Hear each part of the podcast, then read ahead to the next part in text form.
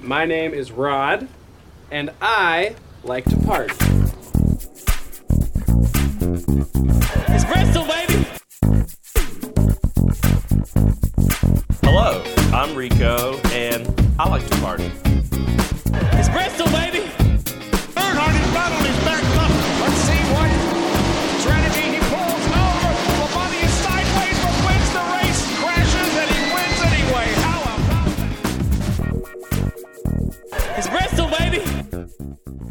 Hey everybody, it's Dale Jr. back again for another episode of the Dale Jr. Download. This is episode 400. Mike Davis, my co-host. How's it going, buddy? Going great. Going great. Right here in the Bojangles studio. What's so funny? I was just the excitement over 400. we I love mean, it. I'm excited about it. I it. am Yeah, too, we love man. it. Never thought we'd make it this far. Hey, if Joey Logano can celebrate 500 starts, by God, we can celebrate 400 podcasts. I think it's a bigger accomplishment I than think so Logano's too. 500 yeah, starts, 500 is not that big of a deal. Goodness gracious, the King has 1,100 starts. Now, when you get up there, then then you can start bragging talk about, about it. that. No, Yeah. All right. First off, let's go into some dirty air. Let's do it. Dirty Air.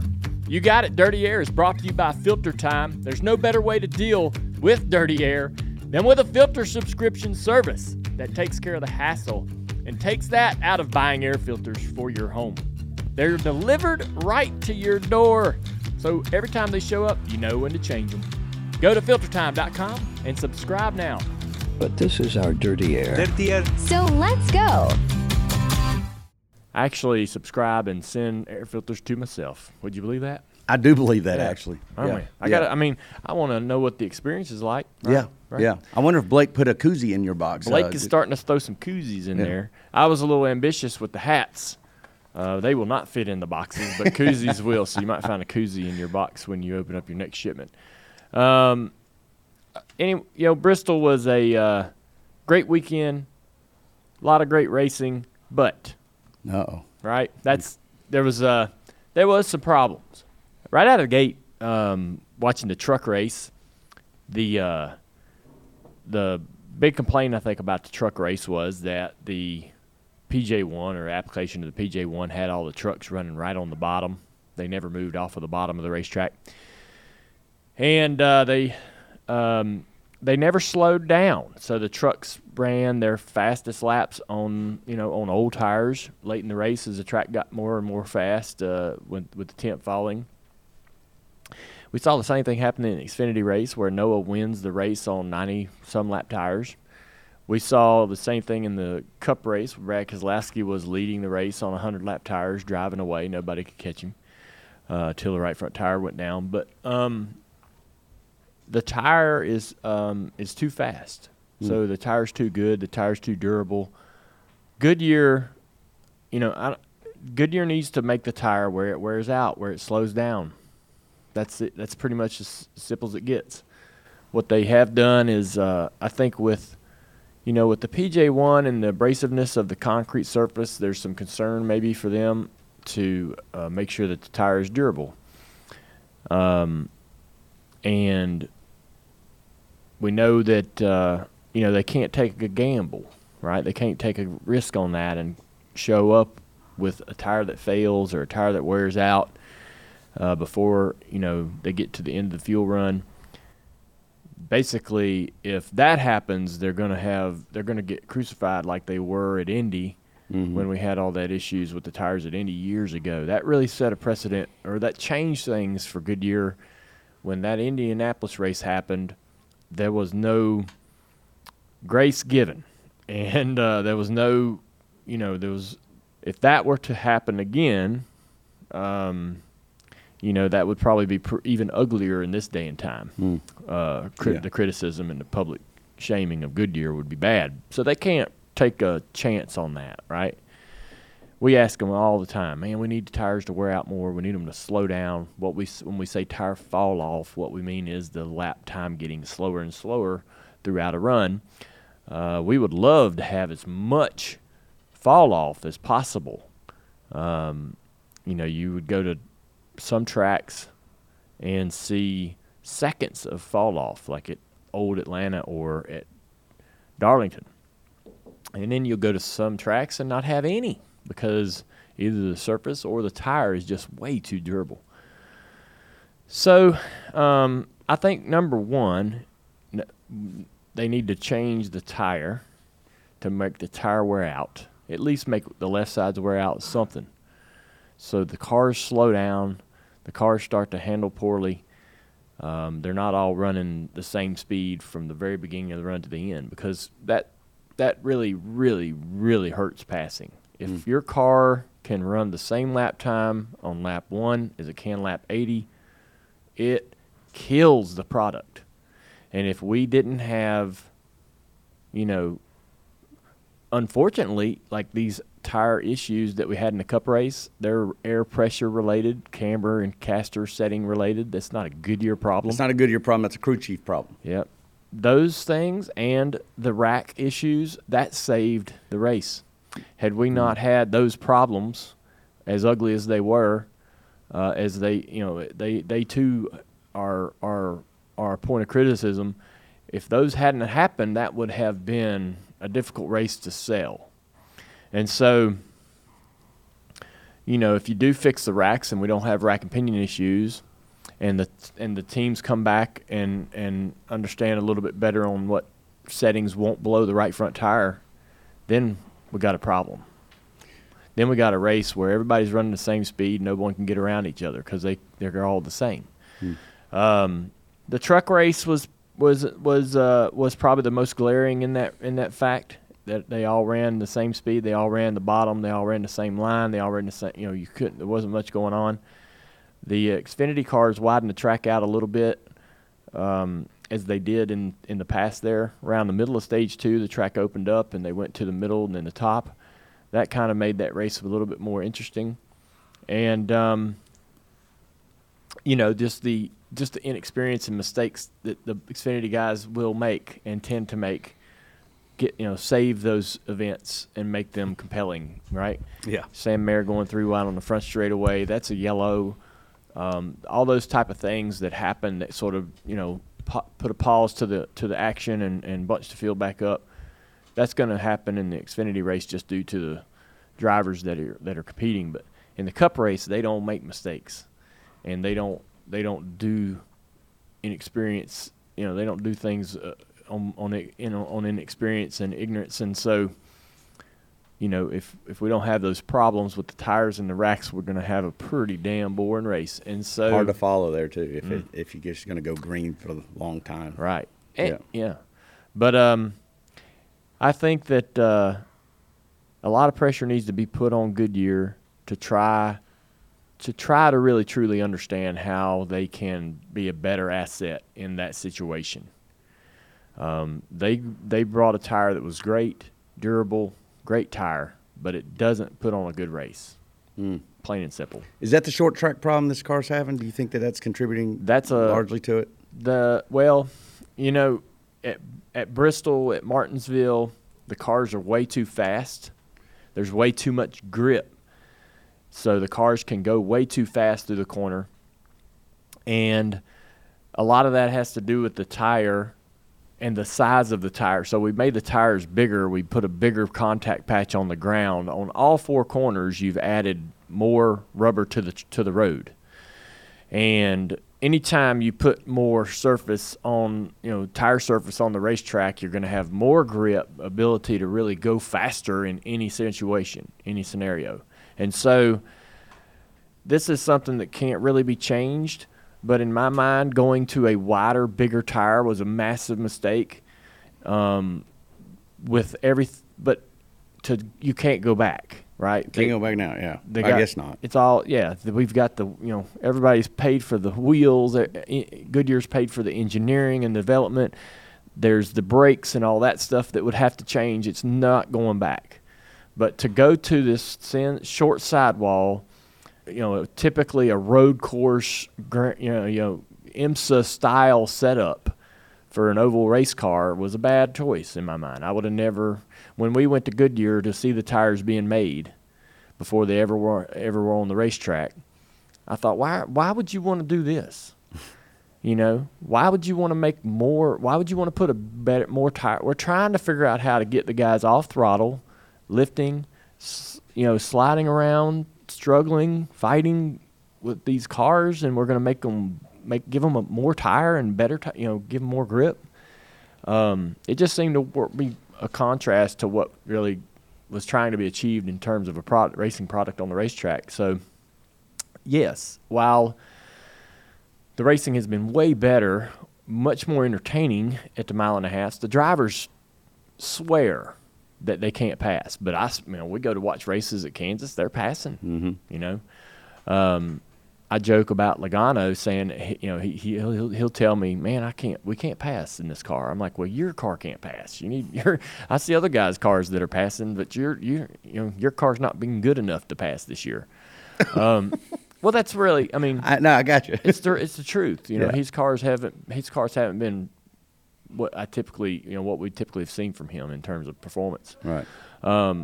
But I see other guys passing, you know, driving up through the field and so forth. But the racing is really that's that's the that's kind of the the challenge, man. The racing has really been pretty good at the mile and a halfs. Yeah, it'd be great. Right. Oh yeah. Not good at the speedways, super speedways. Um, I, although you know, you know NASCAR or tracks might argue that what they see at Atlanta and so forth is is great. Um, the short track stuff though is terrifying. Um, how we're going to go back to Martinsville and it's going to be the same race we saw there earlier this year. I don't know anything that would tell me different. And it- Possibly the the playoff situations and the urgency to to finish well. Maybe you know there, there's a there's a bigger urgency, but at least I'm hoping that's the case. Yeah. At least I'm hoping that contributes to a better race. Yeah. Well, You're that- right. It may not be. Well, nothing tells me that we changed anything that would make the race look different, and that worries me. Selfishly, we were making this big push for sh- you know more short tracks, more short tracks, but you can't make that argument when the product on those racetracks is not good. Right.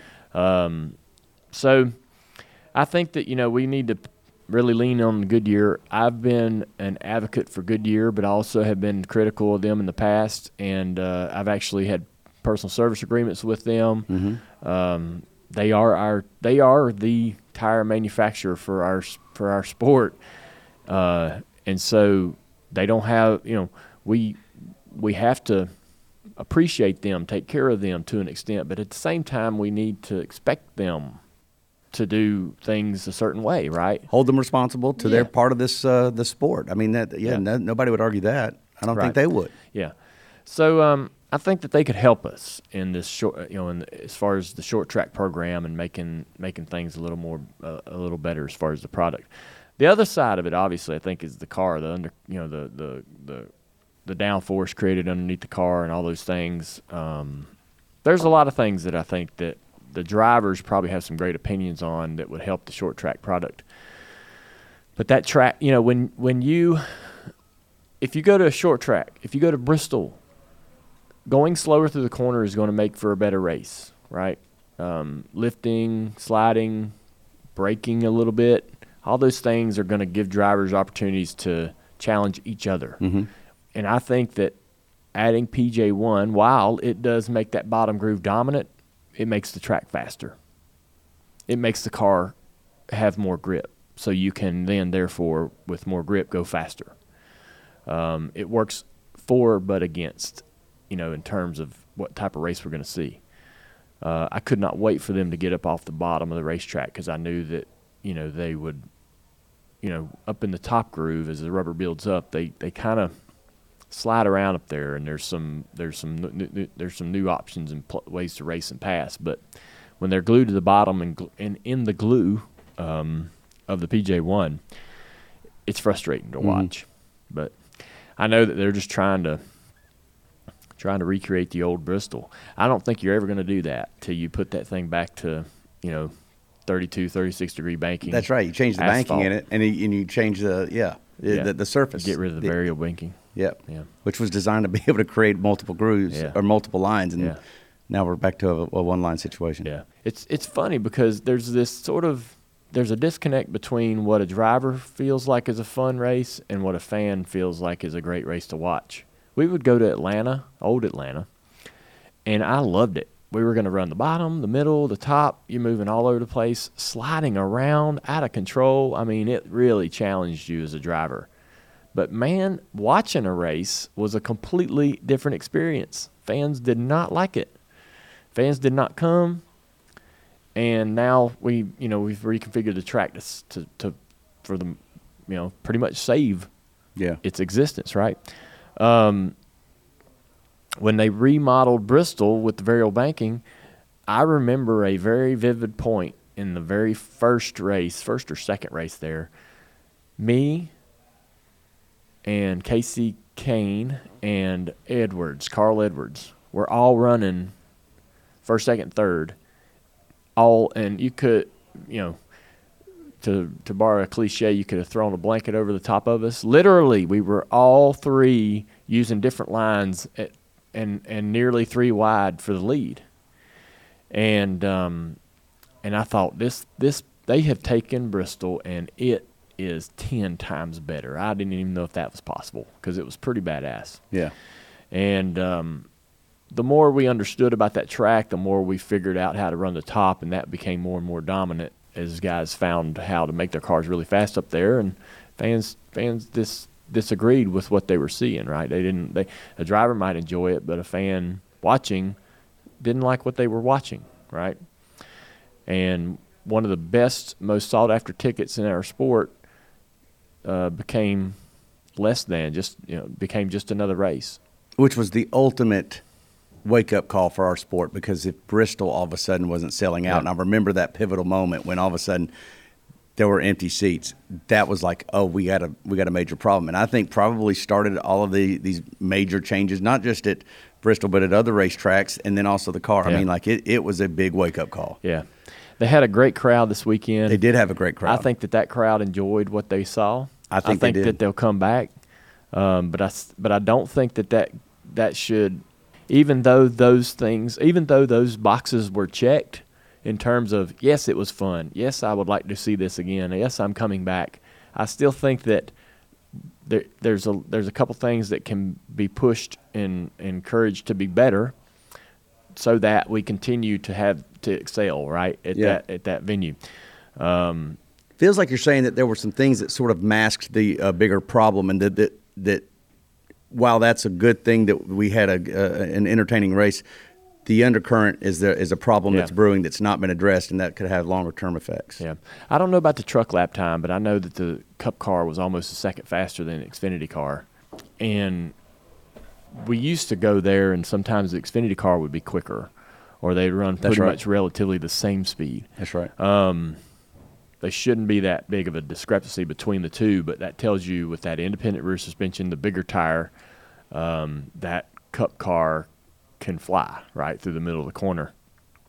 And I think that that means that's not a good thing. That's not going to make a better short track race, right?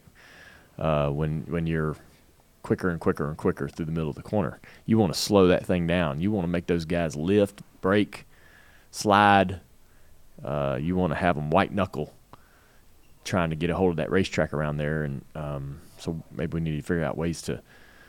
Maybe there has to be a different short track package. I mean, we they had that frustrating race at Martinsville, and then they went back and tested, right? And they tested and tried to change some things, some variables on the car to try to figure out if this would improve the race there.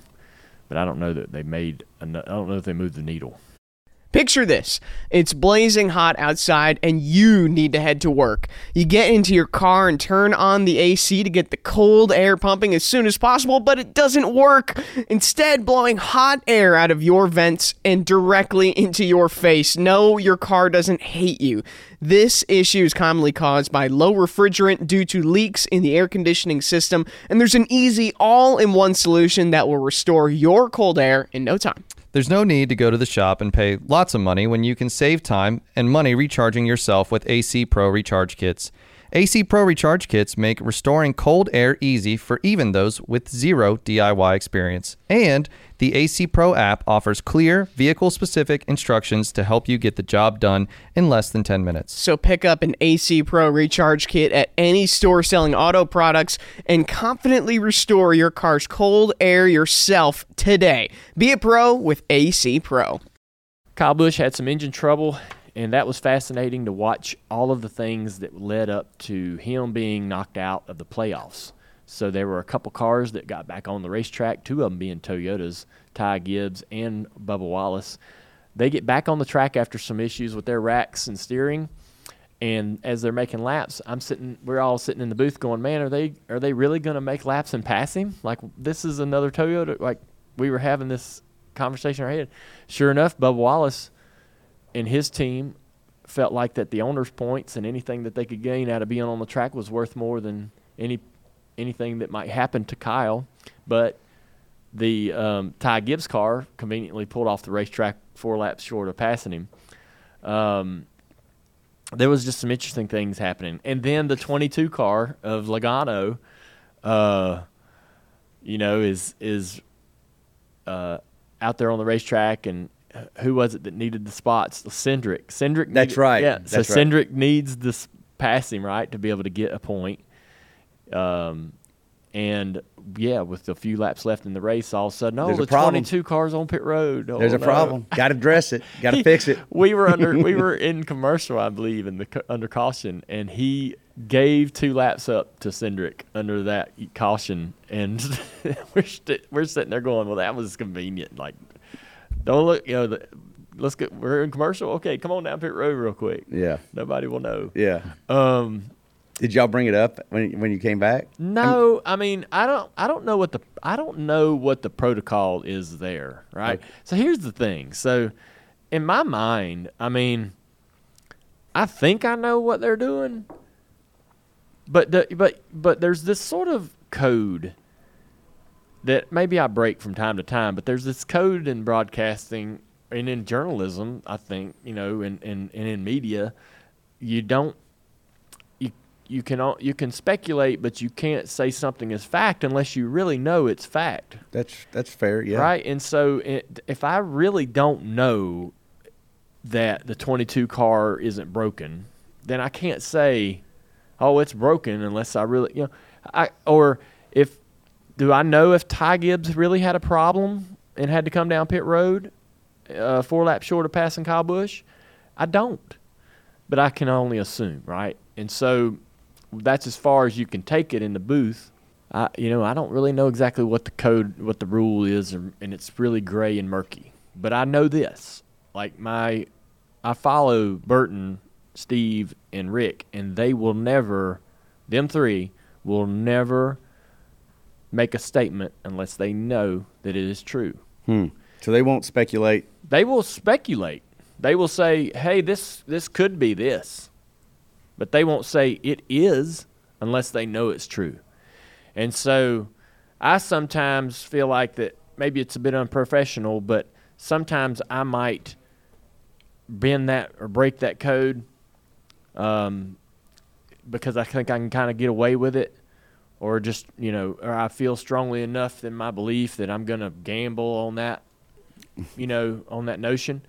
But I really don't know, right? In the in, in the moment, I really am not. I'm not down there in the pits looking at this car, going, "Yep, I see the broken part," or "Nope, it's not broken."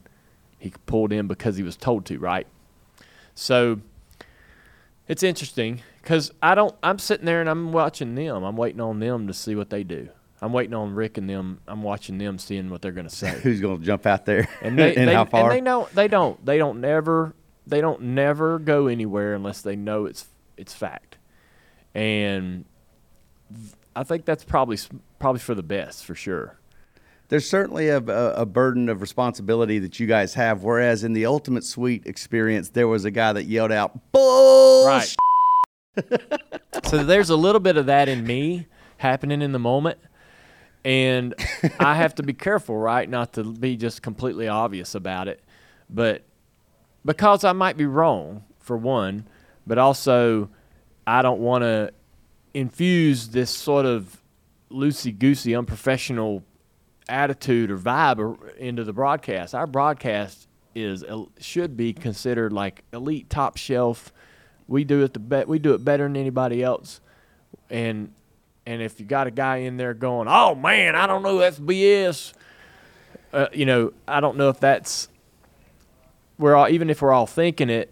I don't know if that's what we really need to have on our broadcast. Now you can elude, you can speculate, and it's interesting to see You can point out the coincidence in the in the matter. which we did. I feel Yeah. like we did. Um, we let one of the things that Tart Letarte told me that was interesting is said, "Man, you you don't have to be the one to make the statement. You bring up the possibility of it and allow the fan, a person at home, to make their own assumption." which is what happens. Yeah. Yep. Yeah. Yeah. and that's something I have to try to think about as well. Um, we talked about the tires. Uh, we talked about um, the the rack and pinion. That that you know the rack and pinion thing for me. Listen, if I'm Harvick and I'm any of those guys, Truex, I'm mad. I'm making T-shirts. I'm doing whatever, right? Truex has got that tr- new cool T-shirt out, which I think I'd, I'd love to get one. What's it called? It's like uh, hap- I think it's Kevin Harvick. It's Happy's. What did I say? Uh, Truex. Oh, I'm sorry. Uh, it's Happy's crappy parts for less. Yeah, Happy's Happy's uh crappy ass parts for less. Yeah. So I would love one of those shirts. That's an actual T-shirt. That Yeah. he's Yeah, selling? he He just tweeted put it it up. Yeah, oh yeah. yeah. We got to get to. We got to get those. I can respect the the, the game. Yeah. Um, as much as I would be absolutely, absolutely furious if I were if I were them. The thing is, is like, and the reason why they can be furious is because they can they look at these parts that they're putting on these cars and they can see hundred percent. Rodney Childers and all these guys can look at something and go, if I could, if I can just, if you give me five minutes, I can fix this thing where it won't break. But they can't touch it. They can't modify it. They can't infuse any kind of improvement that is outside. You know, they buy these parts from a from a from a provider, and they are not allowed to alter them, even for uh, you know to make them safer or or stronger, right, or more durable. But they can look at it and see, oh man, that's not good. That's mm-hmm. the that's a cheap piece. I I can fix that easily, and that's the frustration for them, right? I think it's warranted too. Absolutely. But for me, as a viewer or or I guess broadcaster, there's a part of me that w- wants the want I there's a part of me that wants a, every car that goes to the racetrack to be pushed to its limit. And obviously this is probably a little extreme and they don't need to be breaking the racks in multiple cars, but I I've always felt like that at some point we made the cars so bulletproof you never questioned an engine you never questioned there might you know an engine failure was freaking rare. Like to get one or even two a season is really rare. Like we talk about it. Look Kyle Busch. He had two engine failures. And he and man, that's not happened to him in years. Boy, when in the eighties, man, you were that Oh in my night, God! yeah, Yes. They were breaking All the time. motors all the time. Yes. Who was it? I think it was Kyle Petty, where he had like we were when we were talking to him. He had like twelve races and blown eleven motors at some point, or something stupid. And s- yeah, I think when Dad raced for Bud Moore in 2000, in uh, 1982, 83, I think he had double digit engine failures. Um, so I don't think we need to get back to there. Uh, good. but remember, man, uh, remember the old saying, "Oh, two dollar part took us out." Yeah. Remember that? That's right. Man, Yeah, two yeah. dollar man, two dollar part That's right. cost us a win. Yeah. Um, you don't have that anymore, ever. And when w- the last gen car, like the the car that we were racing last year, was so durable, it was beyond everything. Like the brakes, the engine, all the stuff was built to be well, uh, last well beyond anything it was going to experience on the racetrack, right? Mm-hmm. And um, the next gen car is, in a lot of people's opinion and mine as well, an even tougher, uh, b- you know, car. It's over, you know, all of everything about it says it is unbreakable.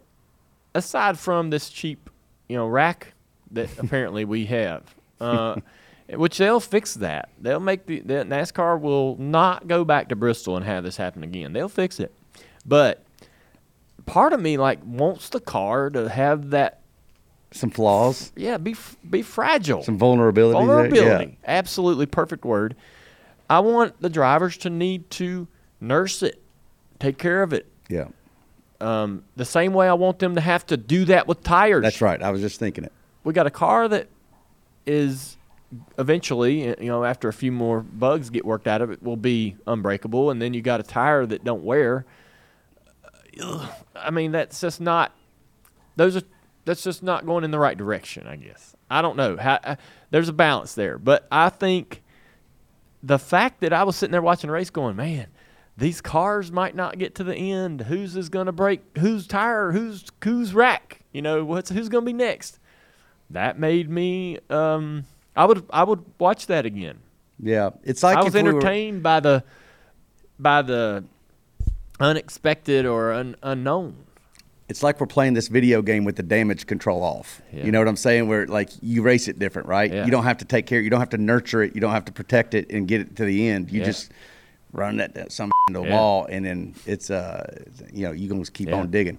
When I when Dad used to race for Bud Moore, Bud would tell him, like, "Man, you know you you're breaking our motors. You're running them too hard." Yeah. So it was this sort of mentality, like, you know, if you run if you run 100 percent all day, it's gonna blow the engine. Could you imagine telling a driver or a driver having to get in the car going, "Well, I can't run hard all day, or the, the motor's gonna break. or I'm gonna break a valve spring." Just tell just- Ross Chastain that, and, be, I'm and, and watch what happens. We're gonna right? we're gonna we're gonna get it to the last 20 laps, and then we're gonna go right. Uh, right. I, you know, that- Save it for the end. Yeah. Save it for the end. What the hell are you talking about? Well, the Yeah. racing, the racing uh, should be the racing should be brutal enough that it it really tests the cars as much as the drivers. Um, and and there was a glimpse of that in the uh, in the in the Bristol race. We but it was it's absolutely something that needs to be addressed. We don't need that. That's that's a, taking a little too far. I think when when the part was failing so often. Chris Buescher wins the race. Christopher Buescher. I want Chris Buescher to make a Christopher Buescher T-shirt. Wouldn't that be cool? I'm surprised it hadn't already I happened. know. Why are they not on that? I was looking. That I- should have happened weeks ago. Yeah. I thought of a uh, new T-shirt we could make for our Dirty Mo line. All right. So during the Xfinity race, Justin Allgaier comes over the radio and says, "Dirty air sucks." That's right. I thought, man, that'd be That's a good it. T-shirt. We'll be on it. Dirty Yeah. air sucks. Yeah. because it does. I think every race fan, any kind of form, any form of motorsports can appreciate that.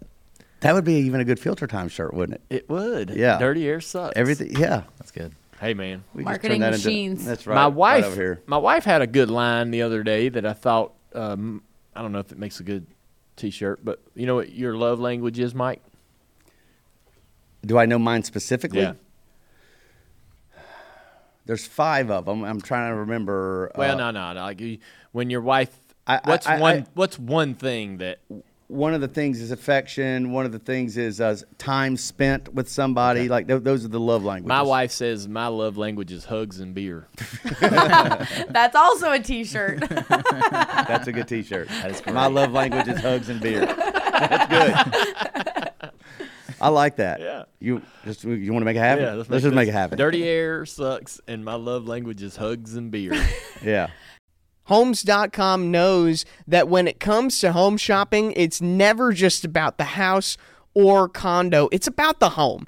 And what makes a home is more than just the house or the property, it's the location and neighborhood, Dalton. If you have kids, it's also schools, nearby parks, and transportation options. That's why Homes.com goes above and beyond to bring home shoppers the in depth information they need to find the right home. And when we say in depth, we're talking deep in depth. Each listing features comprehensive information about the neighborhood, complete with a video guide. They also have details about local schools with test scores, state rankings, and student to teacher ratio.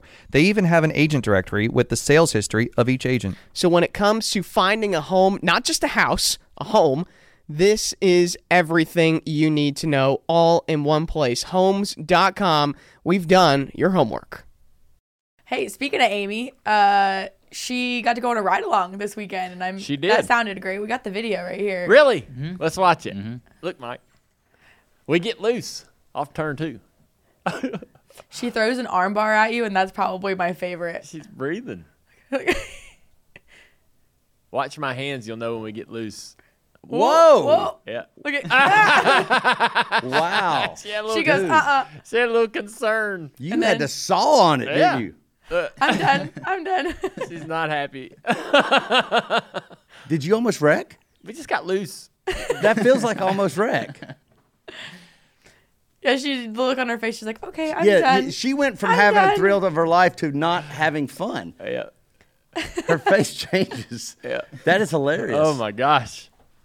Yeah, just I got down into PJ one and it's not activated or whatever the hell. Um, the PJ one's not grippy right away, Mike. The It's- cars have to run in it for a little bit and it sort of Okay. like, heats up and then it gets grippy. So it's it's really it's hard like a plastic. Mm-hmm. And and then the more they run on it, it softens and goos. Okay, I got you. So, so- so, so, it wasn't grippy. No. And so I drove. I was running a top during. Everybody wanted to run against the wall, so I'm running a high line around Bristol, right? And mm-hmm. that time I came down off the center of the corner, came down to the off the exit, and the left side's gotten that PJ one, and it goes. Vroom, just turned sideways, and we slid out to the wall right at the flag stand. We kind of just did a dirt track off the corner. I'm glad you saved it. I really am. I'm, and, and saved me not even be the, the right word because you don't think you almost wrecked. I'm going to tell you something. Let's just think for a second. Had you hit the wall Yeah. with your wife in the car, are we even remotely aware of the attention that would have got in terms of? I mean, that would have been news. Yeah, I guess. that would have been big news. Yeah. If you'd have wrecked with your wife in the car. Oh, that would be interesting. Oh my Yeah, God. She'd have. To, we'd have to brought her in here to tell her side of it. Listen, I, I'm kind of curious about what her uh, feedback was after that. Like when she got out of the car, does anybody know? Was she like, "Get me out of this thing"? He's a maniac.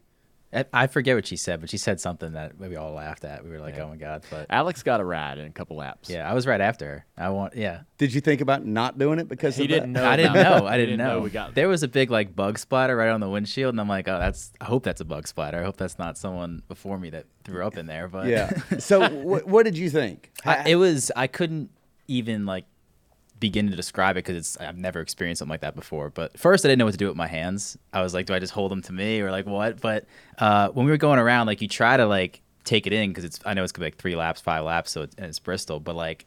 My mouth was open the whole time. I was like, and I, but I wasn't breathing. I was like holding my breath, and I was like, I could not do this for 500 laps. After five laps, I was like, I'm gonna throw up after this. But it was awesome. I couldn't. I, it was amazing. the G forces that you feel when you really go plant into that turn, Yeah. and the grip, and it, it does something to your body, doesn't it? It Like- does, yeah. Like like you're trying to like you kind of do that thing like on a roller coaster where you try to move your head a little bit, but you can't. Like it's just like pinned down, and then like the how fast you go down the straightaway, then all of a sudden you just jolt on the brake, and then you're back on. And I was like, oh my god, this is crazy, and you're just stuck there. I'm like, Yeah. it was ama- it was wild. And there's nothing scarier than being in the passenger seat of a race car. Like Oh, I've yeah. given ride-alongs and been in a ride-along before, and being on that outside closest to the retaining wall, mm-hmm. like I don't care who you are, that is scary. there were a few moments where I was like, we're hitting the wall at at, at like turn two. Like we're I'm next, I'm right there. I'm like, um, we're in the wall right now. But no, had it, had it good. Don't you love hearing people's reaction for the first time they've done Yeah. that? Like that, that would be awesome uh, to be able to provide them that. So I, that was cool. Yeah, I'm that glad was you cool. did Yeah, that. thank you, Dad. That was awesome. No, it's I, I um that's one of the funnest things that we do is really uh you know giving somebody a bit. I mean that is that is as close as I can get them to un, you know understanding what it must be like because the you know when you're watching a race happen. You're like, why didn't he do that? Oh, yeah. or what a dumb move that Yeah. was. No, tr- no talent. Sob. Yeah. Can't mm-hmm. And then- drive. Yeah, and and and you put somebody in there just for even three laps, and they go, "Oh, no way. Okay, now Yeah. you know, I can't imagine 500 of these plus with 40 cars on the track, and they don't. They go from thinking, man, half these guys are hacks to, man, these guys are all crazy, and they're and they're really, you know, they're they're, they're all really good, you know, at what they do to have to, to be able to go out there and and and perform. I'll give you a specific example of that. You remember there was a, a string of races at Bristol where you were having problems on pit road. Like you might either either speed or miss. Uh, you know, so there was something that happened penalized. Usually there was a speeding on pit road thing. And in my head, I might kind of making a few jokes. Possibly, I never called you a hack. Yeah. You know, when you gave me that ride experience at Bristol and we went three, five laps, whatever it was, I became so disoriented. I didn't know mm-hmm. what was the front stretch or the back stretch. and that was just in a, just a few laps. It changed my entire perspective, and I, I felt like I needed to apologize to you. My legs were shaking the whole time after that. Right. Yeah. It's like you get out of the car. Yeah, you when you get out of the car, it's almost like, yeah, I need a few moments to kind of collect myself, right? But Mm-hmm. Yeah. then, and that was just a handful of laps. So that is, it changes your whole perspective, which I think is why you do that. Like you like, um, you know, when when we can kind of relate to those situations. So You mentioned Dirty Mo Media had uh, another sweet experience. How'd Yeah. that go? It was amazing. We had uh, a bachelor party going on. Uh, those guys were a trip. We had a pr- wedding proposal that I did not see coming at all, because who could have? Um, and it was funny because after the bachelor, you know, we, we, we found out there was a bachelor party, and I said anybody else wants to get married in here, you know, this is the time to do it. And I was joking.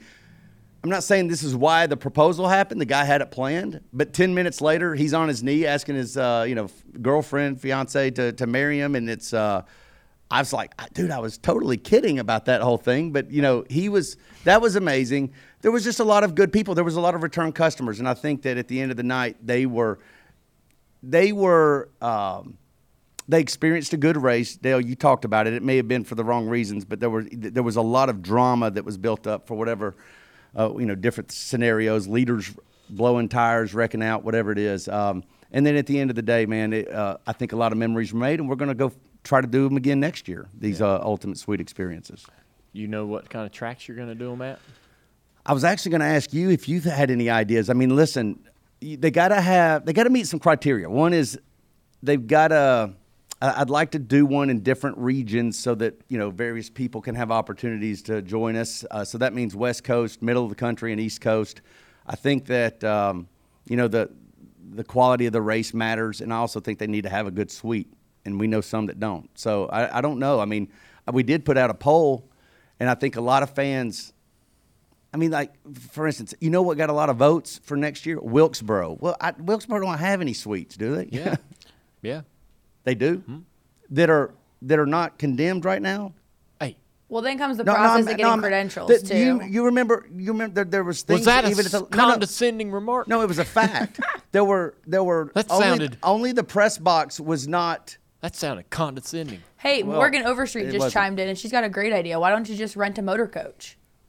Mike, can your can your sweet experience happen in a coach It could, yeah. or it's like not a, bad idea. Like a hospitality setting. Why Morgan gets paid the big bucks. Mm, That's actually a good idea. You, well, let's do a. re- Maybe we do Wilkesboro. We do a, a a motor coach, and it's just a handful of people. what about a Sonoma one? We can take our Dirty Mo people on a wine tour, Sonoma. What? I don't know. What do you think? and I'll buy a ticket you- for that. Is that a good one? I mean, is, it- is, a, send. is a suite at a road course even? Is it, is it ul- does it feel ultimate? Does it? Yeah. It does. I mean, I would imagine. If you're drinking, you don't care. No, no, no. I I know what a sweet experience at Sonoma feels like. I went to some hospitalities Okay. at that racetrack. yeah, they have the really cool ones that aren't actually suites, but they're like the nice tent setups that are up on the hill, up when you go up into one, up over underneath the overpass or whatever. They've got all those really nice, Mm. like sweet platforms where they set it up. It's usually nice weather. Sonoma. That's an idea then. So uh, North Wilkesboro is going to have their suites repaired and back. Oh, see, I didn't know that. Yeah. Okay, so they But- were condemned, or not? I didn't mean condemned. condemned was the wrong word. Right, right. I they got were you. removed. They, they were just off They limits. were Or- they were, removed. well, there were some that were there that they were you Those- could not have people all right. in them. Yeah. but they still were there. But you're right; they did remove some fix, as well. Yeah, and they're going to put them back. Okay. Well, but that might not be enough, big enough for you. You know- you know what need I'd like to do? You need a certain amount of people to make this thing No, viable. I, I don't. I, Oh. It could be ten people for all I care. I mean, as long as it's a memorable experience and, and that we, you know, that the people leave fulfilled, that is really all I care about. Um, I'm not looking for numbers in terms of that. I mean, different experiences are going to require. Look, we're going to do a motorhome, and it's not like we're going to go do, you know, 60 people in it. Um, I don't know. I sort of want to go to more than just NASCAR races. Like, I wouldn't mind doing the Indy 500 next year. That'd be cool. You think it would? I think it'd be really cool. Yeah. Hannah, do you endorse that? The Indy 500? Oh my gosh, absolutely. Anyone that hasn't been, just a ticket is worth the price of admission, let alone doing a sweet experience. Like Mm. the Indy 500 is an unmatched event. Maybe we should have a conversation with Douglas Boles. See if he wants to. Doug's the bomb. Yeah. All right. what what color would you say my beard is? Well, that's a transition that I didn't see coming. Besides gray. It's gray on the sides. It's it's sort of I would do dirty blonde, maybe. Yeah, what was it, the it looks like question? it looks like the Bojangles seasoned fries. What was the question? What color is his beard? So I always Dylan has a red beard, right? My fiance, and now everyone's always like, "Oh, it's starting to salt and pepper," and I'm like, "No, it's starting to salt and paprika." You know, now that he says it, I, I honestly don't like. It has different colors at different places. Well, I have this avatar that I've been using for all my social media handles, Yeah, and everybody says it looks like Truex because the, Off the there's not rails. enough gray in the beard, and so he's uh, Ryan's adding some gray. But now I'm like, well, maybe I need to paint, make the beard not black because it's I don't have a black. turn it beard. around again. Let's do this. I'll help you out. He's here. added some gray. Off the That's not the same color. He's added gray, but that's black would be the wrong colored base for your beard. Right, that's what I'm asking Yeah. you to do. Yeah, is well- go brown, right? Yeah, Something. something like that.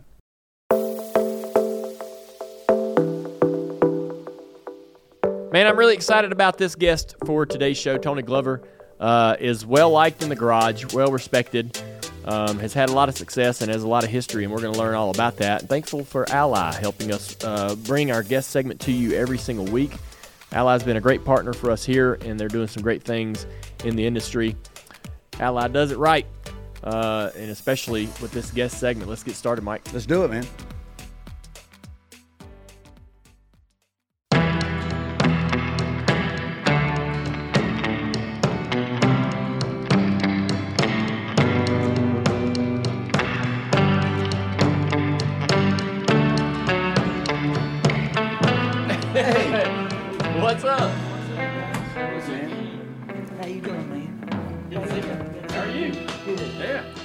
Hope these headphones makes it louder. Yeah. I'm not going to say I don't hear very well. I'm going to say I don't hear at all. Yeah.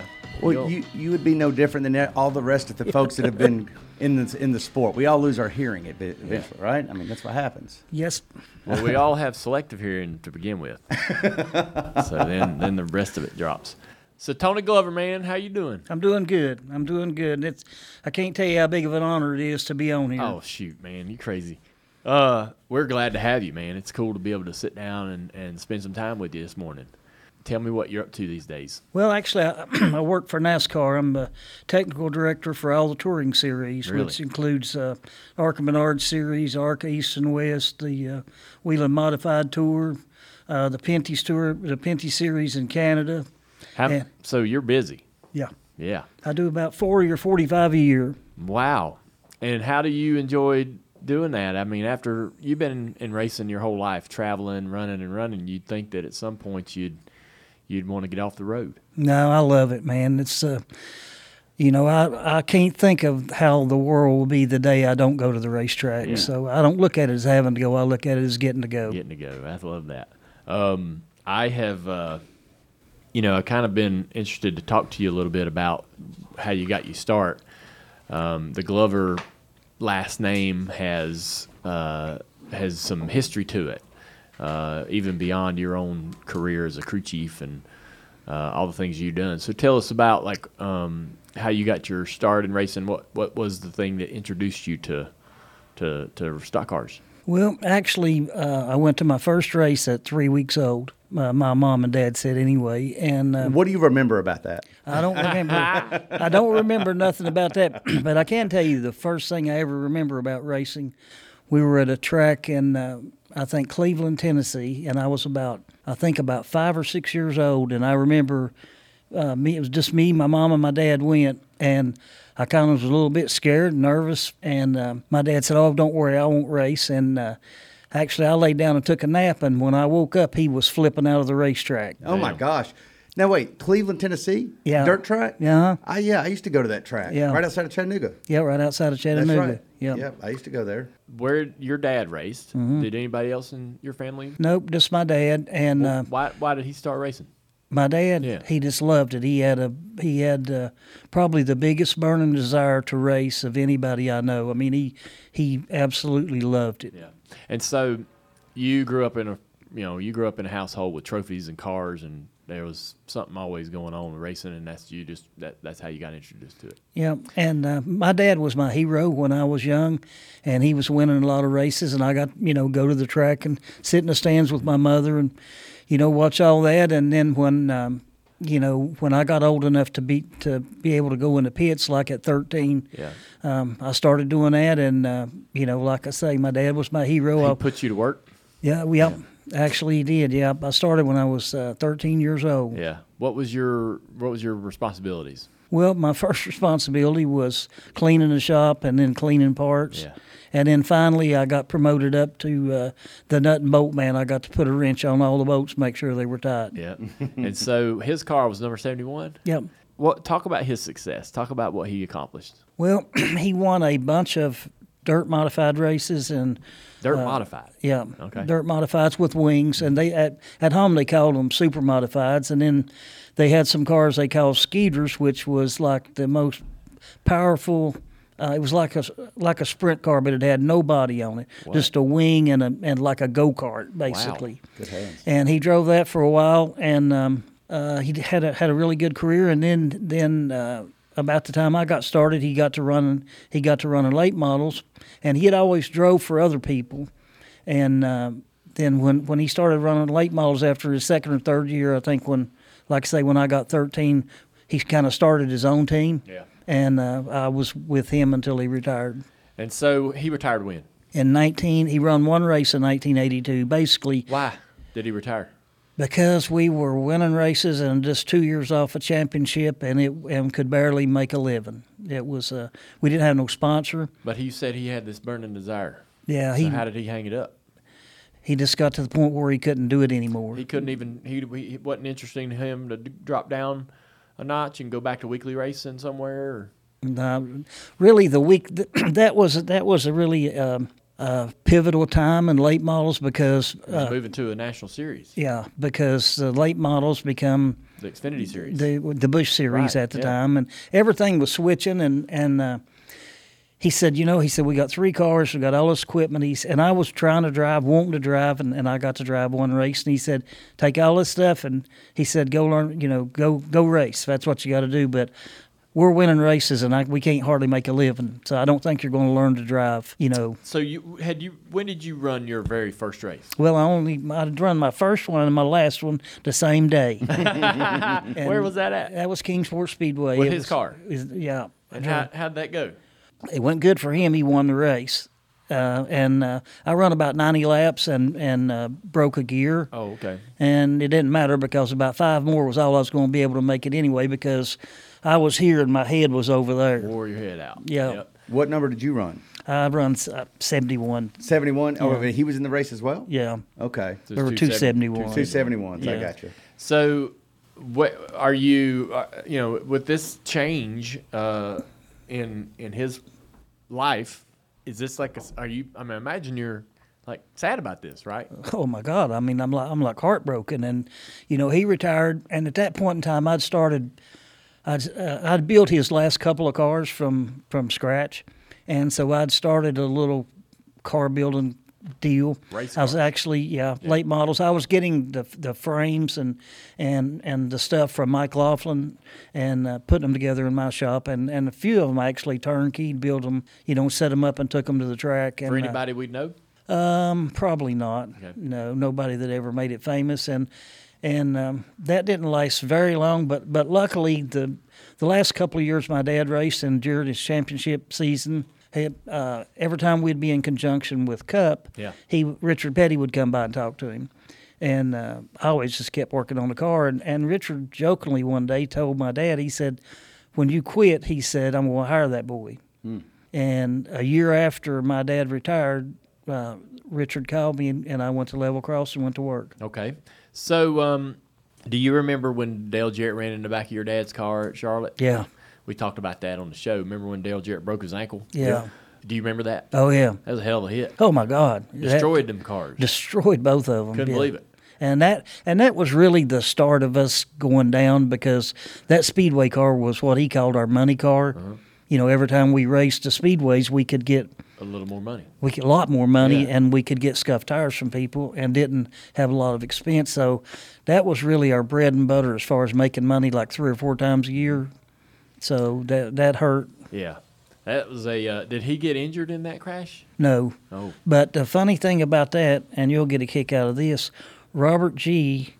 uh, we got that car from from uh, Laughlin, the frame and roll cage, and Robert Gee assembled it turnkey. Uh-huh. Really? Yes, sir. Yeah, that's my granddaddy. Yeah. How did that happen? Like, had you guys been doing business with them? No, we actually had went to Charlotte, I think in '74, and we had a new car, and the water pump failed, and it cut the radiator hose in two. Basically, we had to have somewhere to try to fix it, and somebody come by and said, "Robert Gee can fix that thing," and we got a hold of Robert Gee, and we drug it over to his shop, and me and him stayed up all night long and fixed it, and we went back and raced, and we become friends after that. Yeah. And uh, at the start of '79, or at the middle of '78, we got a sponsor, and uh, they wanted to get a new speedway car. Who's the sponsor? Uh, well, it, it was uh, Bob Jones. It was Machine Tool Corporation, Mm-hmm. and that's when the mining industry was like knocking it out of the park. Yeah. And then the, uh, by I don't know by two months into '79, that all took a, a crap, and uh, basically he had to quit sponsoring us. Yeah.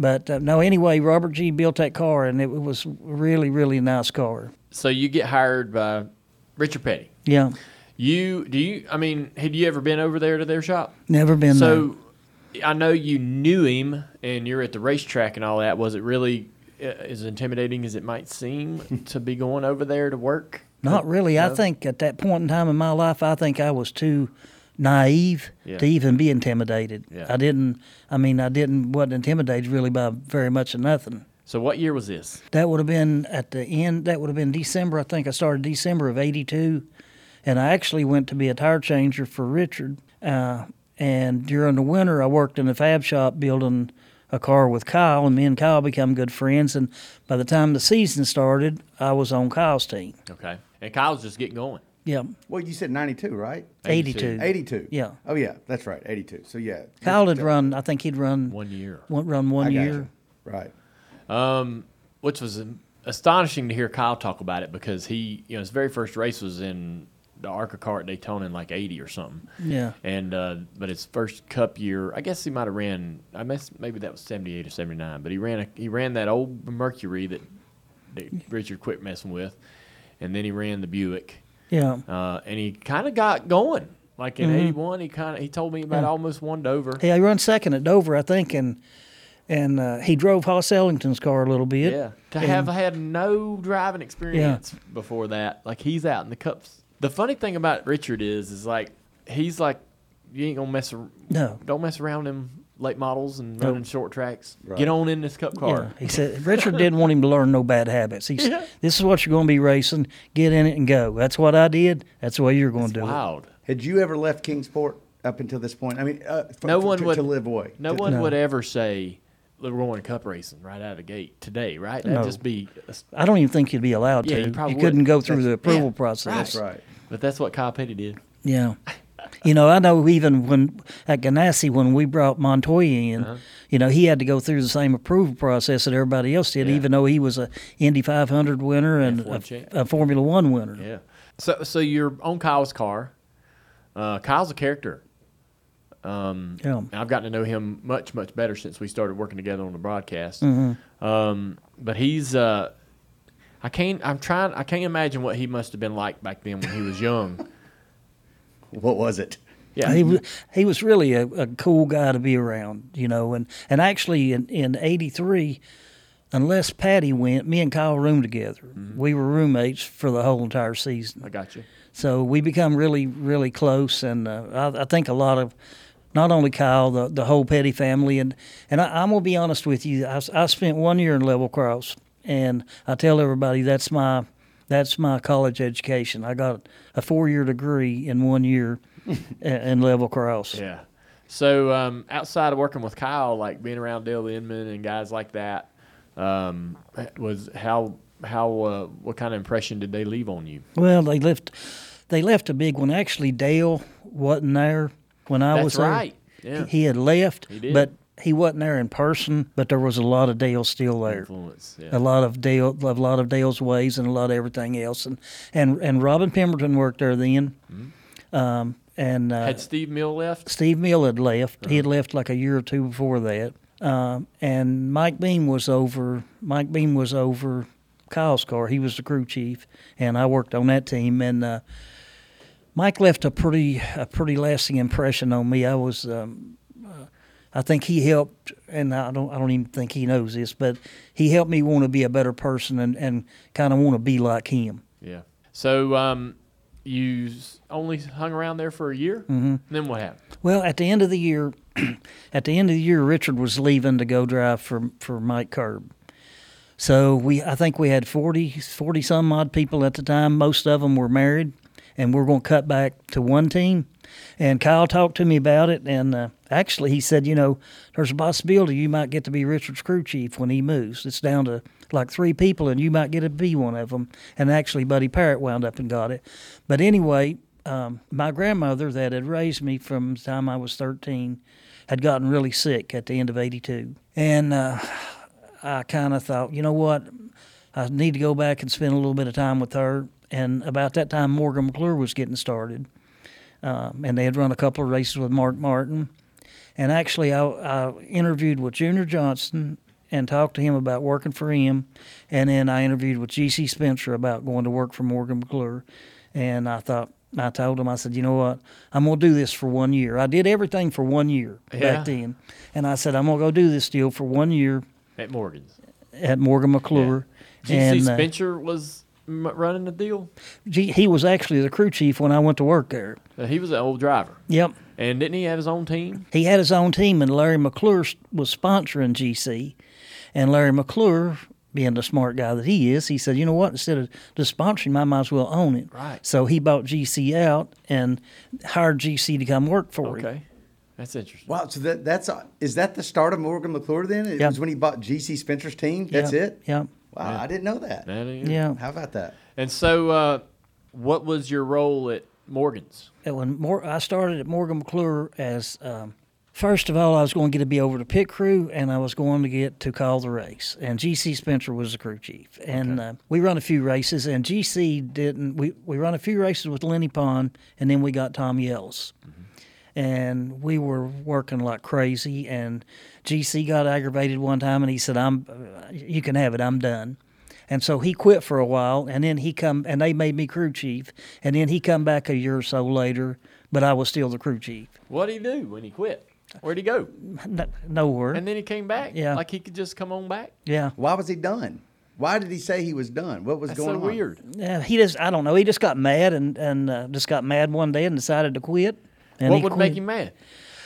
Because we were at. Um, we were at Nashville Speedway, and you remember at Nashville how you had to push the car here and push it there, and we were pushing it down and, and going across the scales, and the rear end was popping, and we decided to go back and change the gear, and we were like just barely got on the line, and he said, "We get back, you can have it. I'm done. I'm not racing like this. I, you know, I can't I can't be pushed like this."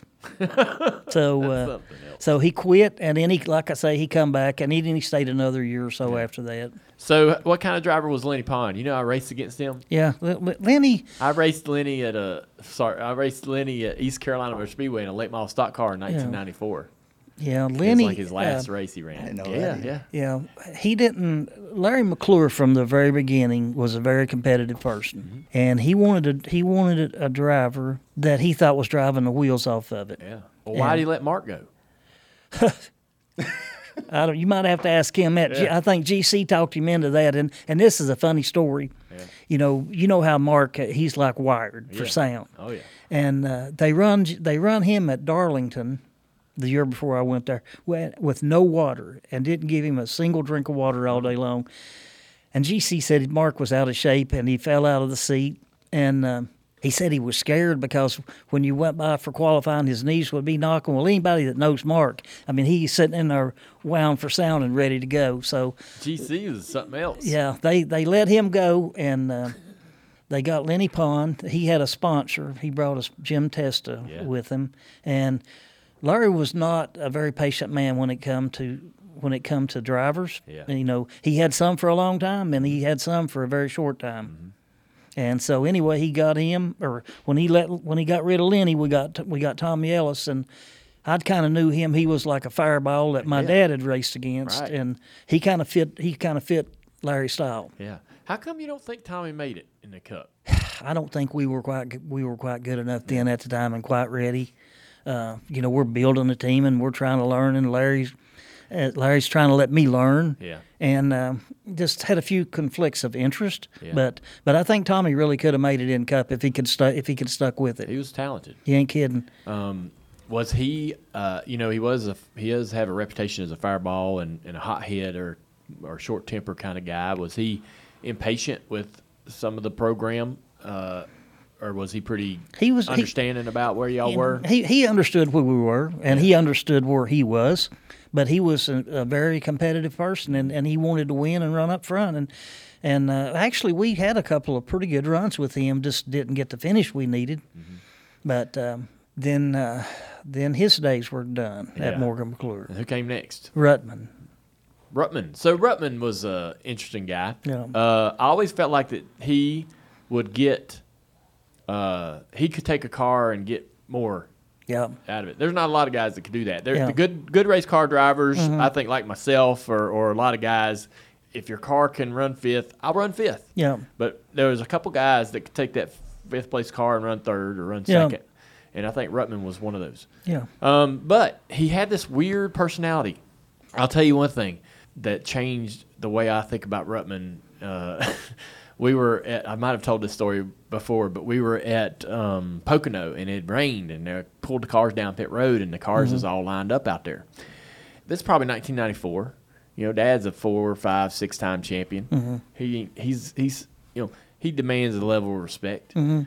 The they told me to go out there and pull the cover off the car. So I got a suit on. I'm, I'm like 15, 16 years old, right? And I'm doing whatever they'll tell me to do. I'm, rem- I'm wanting them to tell me to do stuff, right? I remember them days. Yeah. And so I run out there and I'm getting the cover off the car.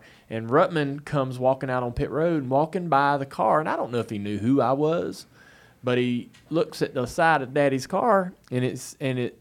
It's got some donuts on it, and he looks at it and looks at me and goes, "That guy right there looks like he's ran into everybody out there."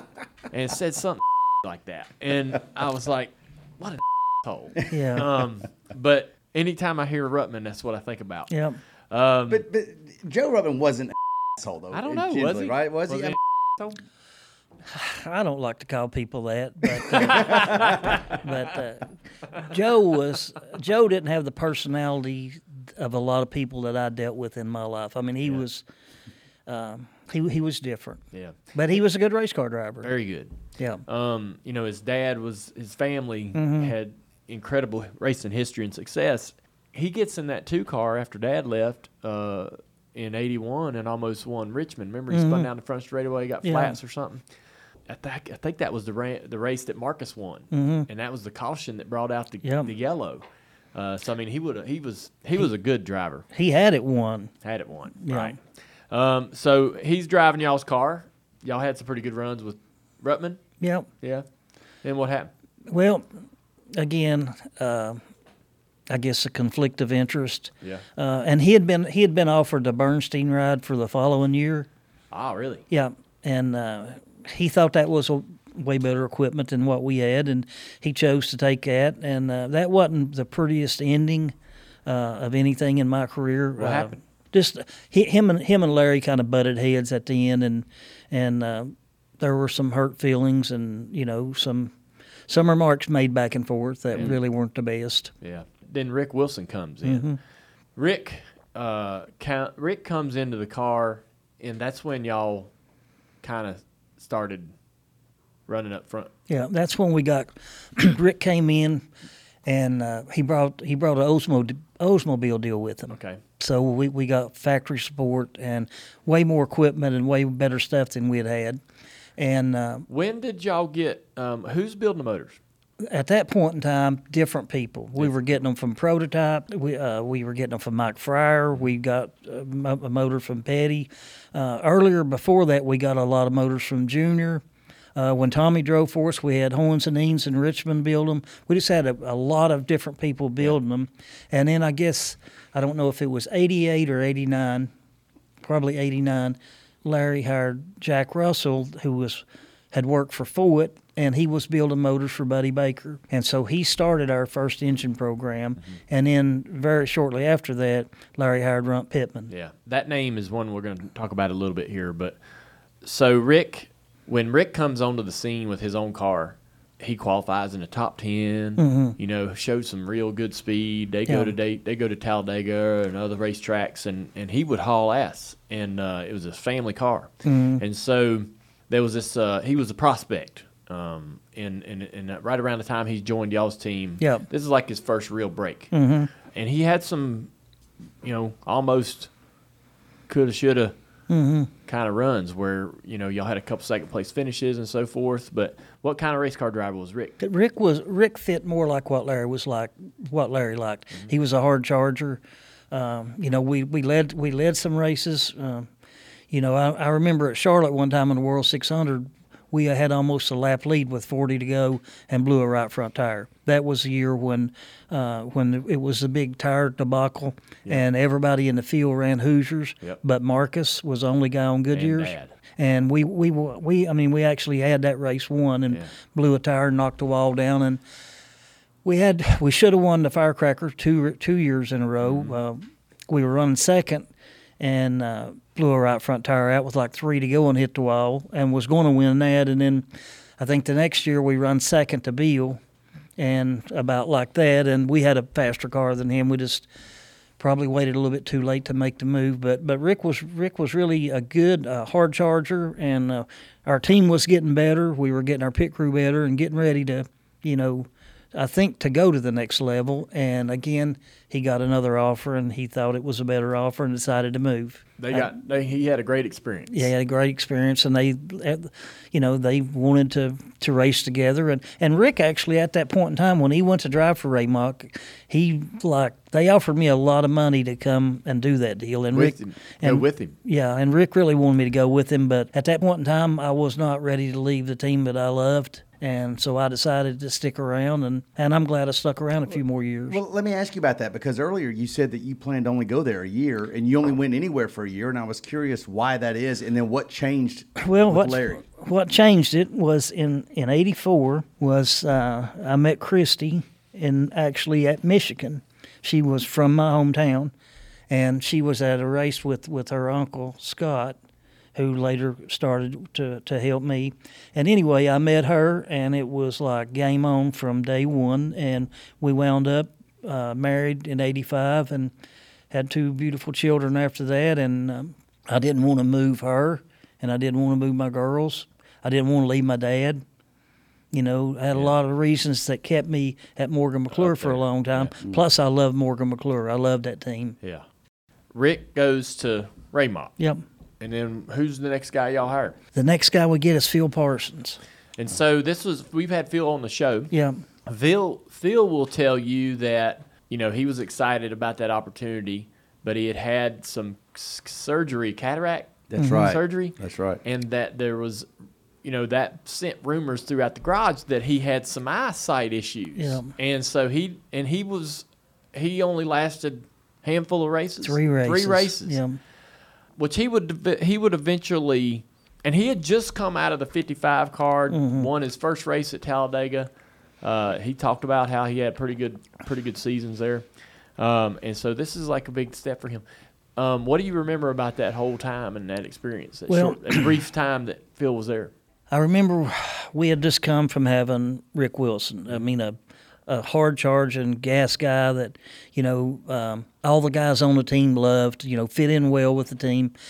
And we got Phil, and Phil was a little bit, I guess maybe more laid back a little bit. And um, we went to Daytona, and uh, I was excited about working for Phil, really, to be quite honest with you. We went to Daytona, and I think we run third or fourth in, in the 125, and we could not get our car driving good. We could not get it tight enough. And we had always, with Rick, thought we had good handling cars at Daytona. That was kind of one thing that made us run good. We had our cars driving good. And we just could not get it tight enough. And in the race, we wound up and got in a wreck that really wasn't Phil's fault. Um, we go to Richmond and we wrecked in practice a brand new car, and we wrecked in a race a brand new car. And we went to Rockingham and didn't run very good. Like I said, Larry was not a very patient man when it come to drivers, and he called me in the office and said, "Don't go home after work today. Phil's coming up, and we're going to talk." And he said, "When he gets here, I'm going to make a change." wow mm. did he know that he was going to hire ernie he didn't Did, So did you have a sense of any of this stuff come, going on? No, I just know. Um, I know him and Runt would ride back and forth to the race together, and I know they talked about coming home from Richmond how bad we run, and then went to Rockingham and or we wrecked two cars and went to Rockingham, and I think we finished like 14th, but you know not where we wanted to be, and uh, I think Larry just decided that you know he wasn't going to spend a lot of time on that path. He was ready to make a move, and uh, and I hated it because I really was looking forward to working with Phil, and, and I think we would have got to where we wanted to go. Yeah. Uh, but but I guess everything happens for a reason. And then when he hired, um, when he let Phil go, I said, and we had talked about. I wanted to get Ernie when Rick left. That that was my pick, and we couldn't make that happen with sponsors and everything else. So we wound up with Phil, and um, again, I think that would have worked if we could have if we could have stayed the course. But we ta- we got Ernie and we decided to take him to Atlanta for a test. And we took him down there and it and they had been they'd already been testing for like two days. And it and the morning we got there it was raining. And they finally got the track dry enough that we could go out. And when he did, he was about a half second quicker than anybody had run the previous two days. And then it started raining again. And uh, I said, "Man, need to bring that thing on in here." And and I'm like tickled to death. And and uh, Larry said, "All right, it's the ride's yours."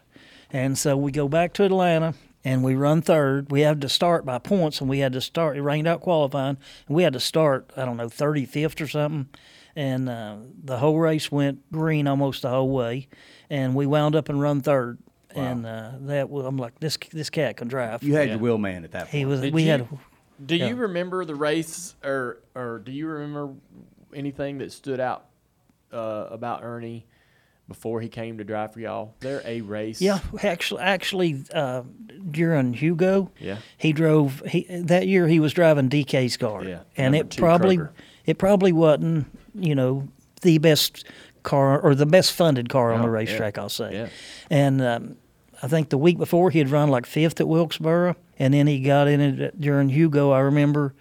Um, I remember Ernie telling me the story that he had changed right rear spring in the car and put a stiffer right rear in it, and the crew chief wasn't there on account of Hugo. And then when Bob Johnson got there the next day and found out, I think he found out during the race that he had changed the right rear spring. I mean, he about blew a blew a gasket, but th- they wound up and run 5th And so both those two races, I'm like, wow, if this guy gets a shot, he can do something. Yeah. And later on in the year at Richmond, we wound up at the same hotel and was standing outside uh, Saturday afternoon, and he said, "You want a beer?" And I'm like, "Yeah, we'll have, have a beer." And we, I don't know, we sat there and talked for like 30 minutes, and I'm like, "This is this is who I want to drive our race car. This guy's, this is my kind of guy." Yeah, he was wild, uh, and and rough, but had uh, kind of a no fear attitude. Yeah. You're talking about a guy on the gas. Yes, sir. Uh, he was on it. If you wanted your car dynoed, all you had to do was bolt him in it, Yeah. and you knew how fast it was going to go. That was it. There wasn't nobody in the garage area going to get in it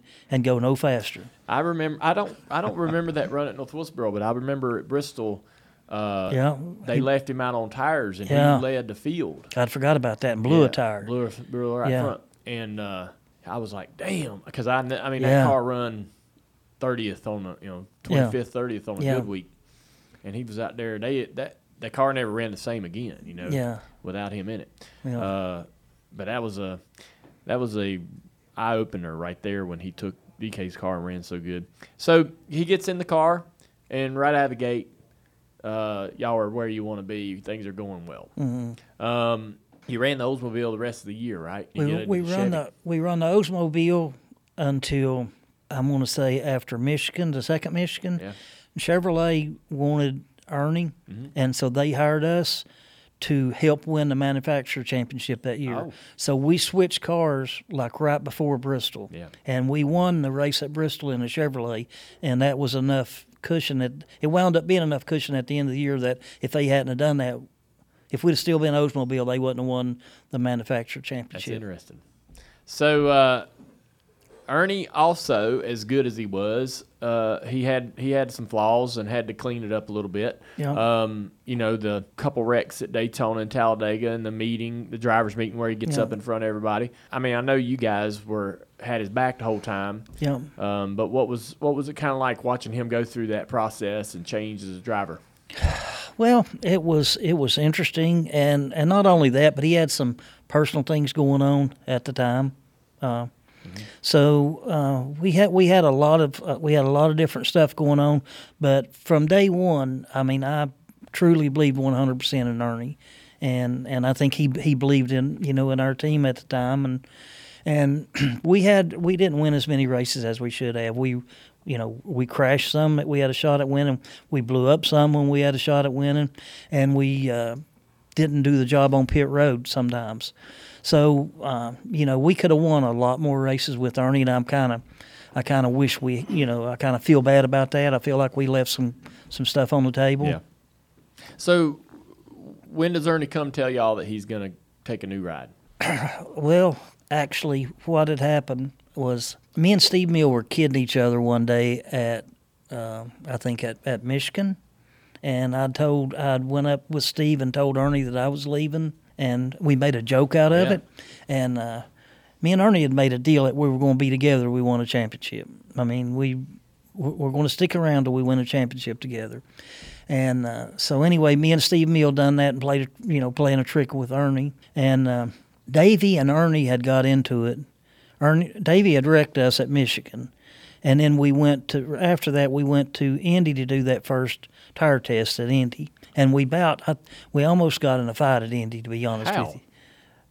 What do you mean? What happened? What Wh- Why were they about to fight? Well, because uh, Davey wrecked us in the race. Uh, at Michigan. Yeah. And so when you show up to tire test at Indy, you just walk into the garage and just going to Well, I mean, there's still some hard feelings. Yeah. And Ernie didn't let nothing go. right. You know. did he smart off at him or what? How did it start? Yeah. How did the conversation? At Well, I mean, you know, that's uh, he, he, he. I don't know. I think he told Davey if he run into him again, he's going to whoop him. going to whoop him. Yeah. Yeah. And and they and then little, then little you know how that goes Yeah. back and forth. But anyway, he didn't he didn't Ernie didn't like Davey at that point in time, and I- and I'd known Davey my you know my whole life basically, and uh, I was kind of hoping they would patch stuff up. And we're at Loudon, and we're sitting on the bench after practice, and we're talking, and I was sitting there talking to Davey, and Er- and Ernie walked up, and they almost they almost talked. They almost talked, but. They, But they're, but they're still drivers. yeah, so they're, they- they're still drivers, you know.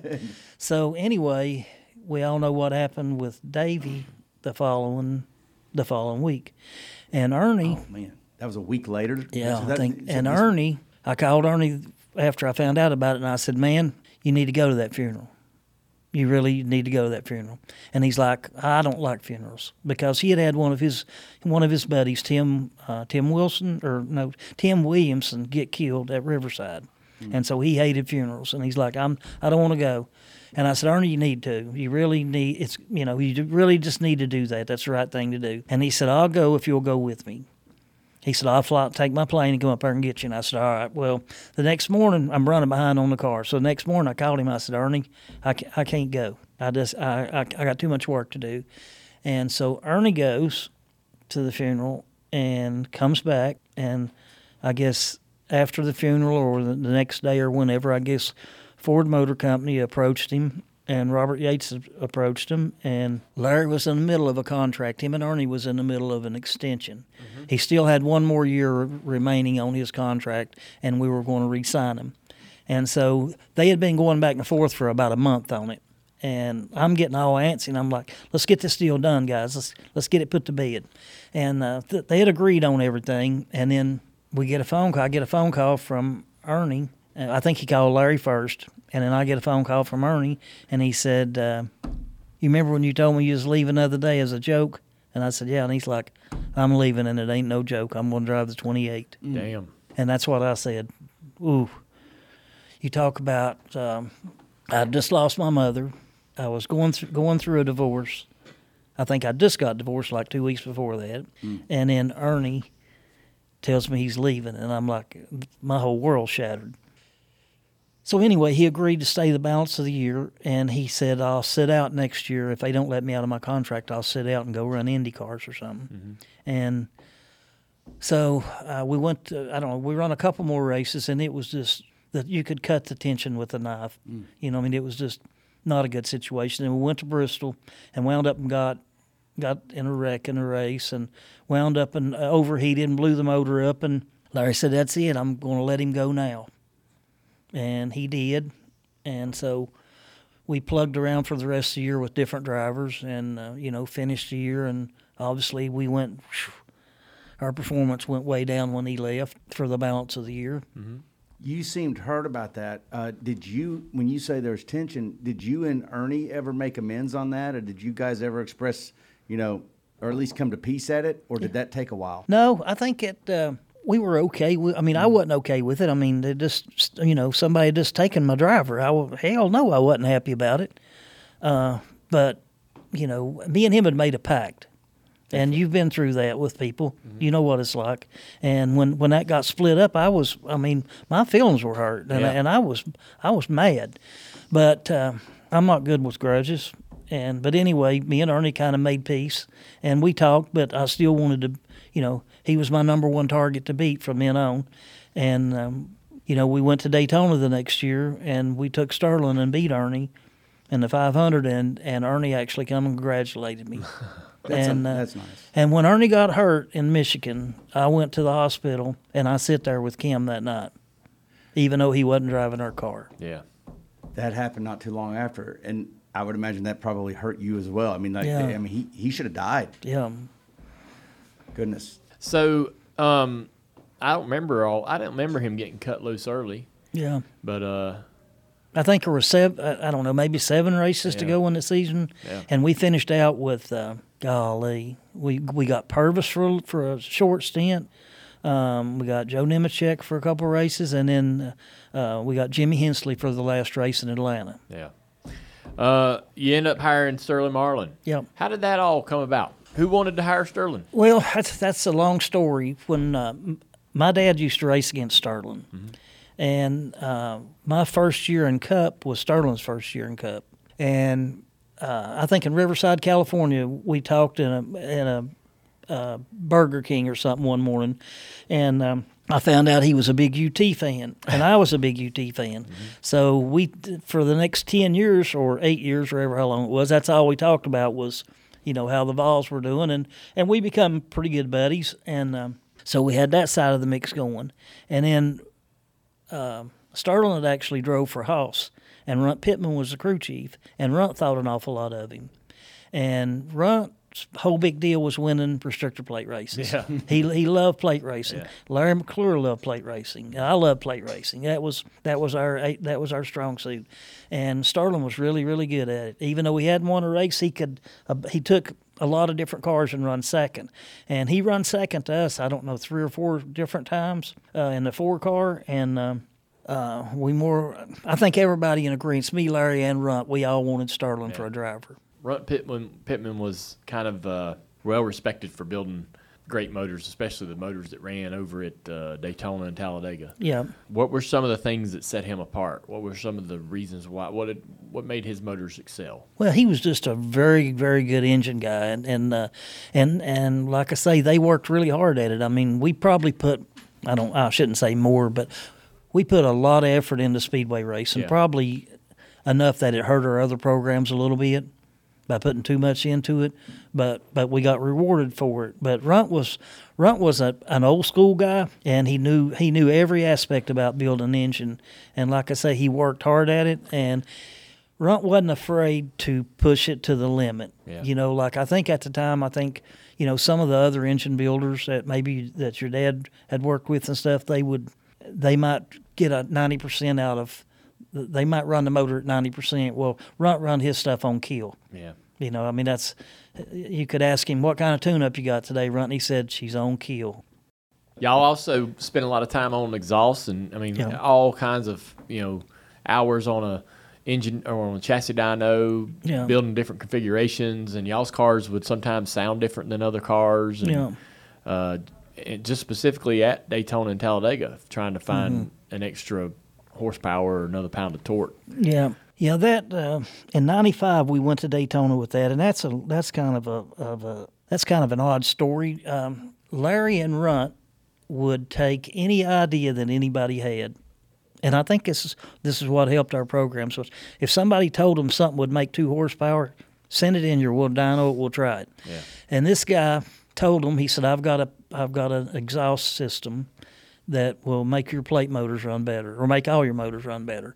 And we're ready to go to Daytona. I mean, we are basically ready to go to Daytona. And so the guy, he flies it in, and they put the piece on the dyno, rig up the tailpipes, put them on the dyno, and we got to be ready to go the next night. I always went to the, when I got to work in the morning during plate season. I went to the dyno room and I looked at the dyno sheets from what they had run the night before because they the engine room worked a, a lot at night, mm-hmm. and so I would go in there and see what they had done. And I went in there and seen a number I hadn't seen before, and Larry McClure walked. He he typically got there about nine o'clock or ten o'clock, and he gets there at seven thirty that morning. He says, "Come here." And I'm like, "What do you got, Larry?" And he said, "You got to see these dyno sheets." And I'd always kid him and say, "Is that a Miller Lite run or is that a Jack and Coke run?" because the Jack and Coke run's got a little bit more power. Yeah. And he said, "This is legit. We we've got to have it." Well, at that point in time, like I either I've had a lot to do with making the tailpipes, um, among with other people, and so this is we got to we got to be loaded this night that night. And uh, which meant I had to make two sets of tailpipes. So I fly under the car, m- tack up a set of tailpipes, and then I slide it out to Mark, and he welds them all together. And I'm making another set for, for the other car. And so uh, we barely fired it up that night when we got the car done, just barely fired it up. And when we get to Daytona, the first time we fire it up down there, nobody's really ever heard how it sounded. Right. And it Even was y'all. even us. I That's mean, we amazing. didn't. Yeah, you know, and we fired that thing up, and I mean, man, everybody was like, you know, don't know what was going on. It made And- major news. I mean, I remember Yeah. as a race fan, the, the Yeah. sound of y'all's motors was Yeah. news uh, because it was so fast as well, but it sounded so different. Yeah, and and like I say, it's really a tribute to, to Larry and Runt and them because they would try anything. But but but this Boyd Butler was the guy's name from Doctor Gas. Yeah. And uh, and if you'll go on the website today, you will still see you'll still see because I showed somebody last year. You'll see still see that on there about the four car and the sound. Did and so y'all ran it. Then did everybody get it eventually? No, we had a we cut a deal with him that nobody could get it for one year, uh-huh. and so actually, the whole week we was at Daytona, every time we changed motors, we had blankets around the tailpipes.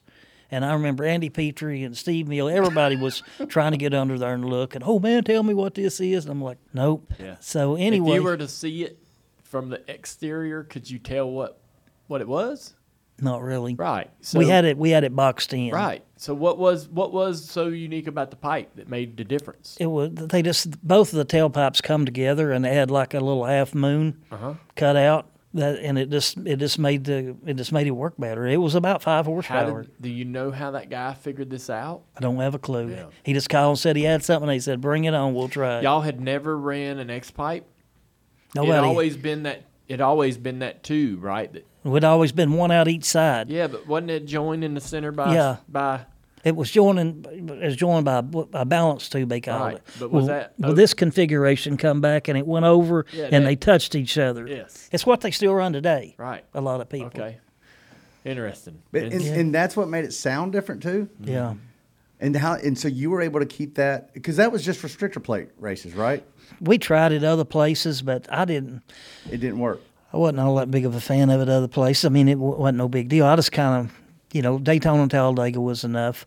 But um, but but Larry made a deal with that with that with him that nobody else got it for a year, and then the next year IROC got it, and they had a car get upside down at Daytona, and it was on the cover of Stock Car magazine. Goodness gracious! And so then everybody got it. Yeah, That's how.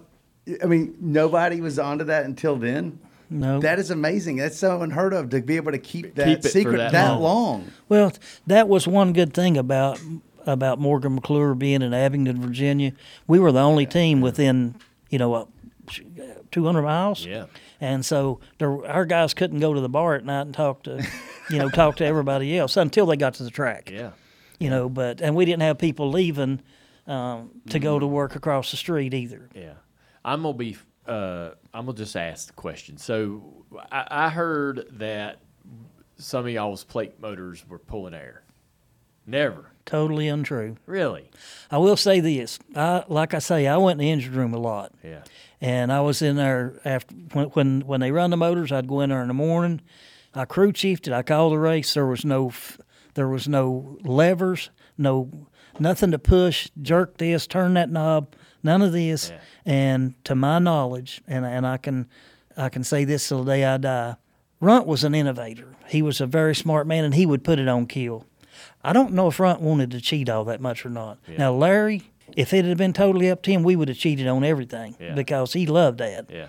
But no, we did not. Well, y'all inspired me because I was, um, I thought that I heard that y'all had drilled out the valve cover studs into Mhm. the into the intake. Nope. And so uh, I had a freeze cap or something in the back of the back of my intake, Mhm. and I had a hole drilled in it, and I could turn Yeah. that hole and line it up with a little system where it would bleed. Yeah. What car would you be talking My little late model stock. Yeah, no. It'd whistle like hell. Dale was you- kicked out of three racetracks for that whole Yeah. thing. No, You can hardly do it because it makes such a it loud. It was loud when it was pulling air Now, and whistle. I, am going to be honest with you. After the Morgan McClure days, there were some times that I was with teams that we did some stuff with the carburetors that made them idle like stupid crazy, like they were sucking air. Mm-hmm. But in, in, in, I- in all truth, and I'll swear this on anything, Yeah. we never cheated on the motors. If they did, I, I didn't know about know it, about it, yeah. and I think I would have known about I believe it. you. I know they didn't idle 5,000 RPM. Yeah. What is that all about? Why would they? Why? Why the carburetors you're talking about? What is? What were? What were they doing? Well, they just they had some they had some deals on carburetors that, that would trick the restrictor plate. Oh. And but but they idle like they idle like Loud, high. Yeah, like really high. you know. And we never won a race like that. We sit on some poles like that, Yeah. but we never won a race like that. Hey, explain this to me though. You go, you got to get your car inspected every week. Uh, How does how do you guys keep your secrets even when NASCAR officials can keep eyes on them? And I know you work for NASCAR, so.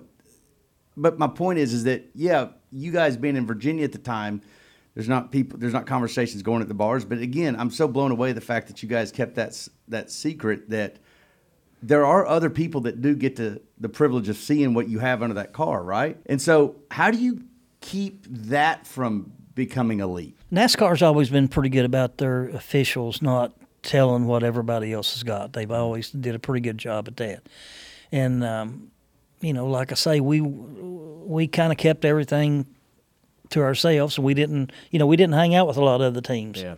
Plus, I think I mean you know not that you know when you bring something new, it don't it ain't something where the official looks at it and goes, oh that's different. You know they just uh, not that they don't know what they're looking at, but sometimes they don't know what they're looking at. Yeah. You know. And I'm gonna be honest with you.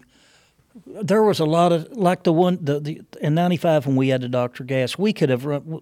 We could, might could have run two four barrels and got away with it because ever all people cared about on that car was was the exhaust system. Yeah. We could have done anything else we wanted to and nobody would ever notice. Yeah. But the the we had a, we had in plate racing we had a lot of success and we had really really really good motors. Yeah. But so did Robert Yates and Rick Hendricks and you know Childress and everybody else. But we got on to getting the getting the back of the car down a little bit earlier than everybody else, and we and I'm gonna say this: we lucked up on a setup basically. How? Just trying stuff. We tested a lot, and we hit a setup that drove good and was a little bit faster, mm-hmm. and so we wound up and run that for a, for a long time. And I always said in in plate racing, you had to have a really good driver, you had to have a really good car that drove good, and you had to have a good motor. And for about a six years time in, in my lifetime, we had really, really good motors, we had a car that drove good, and we had good cars, and we had really good plate drivers. Yeah. So, um, Petree brought us a deck lid. Where do you know it's back there still, in it? Mhm. You remember the you heard about the deck lid that Petree made? Yeah. Where it had the hydraulics in it. Mhm. Have have is there anything? So we like to talk about innovation. Is there anything in your career that you created, you modified, that might have been pushing the rules a little bit? Is there anything out there? Yeah, we had a um, the the '95 car I'm talking about. We had an inspection deck lid that got through one station. Yeah. That wouldn't pass the next station, and we had, a, but they never checked this station ever again. And then we had another deck lid that was legal for this station.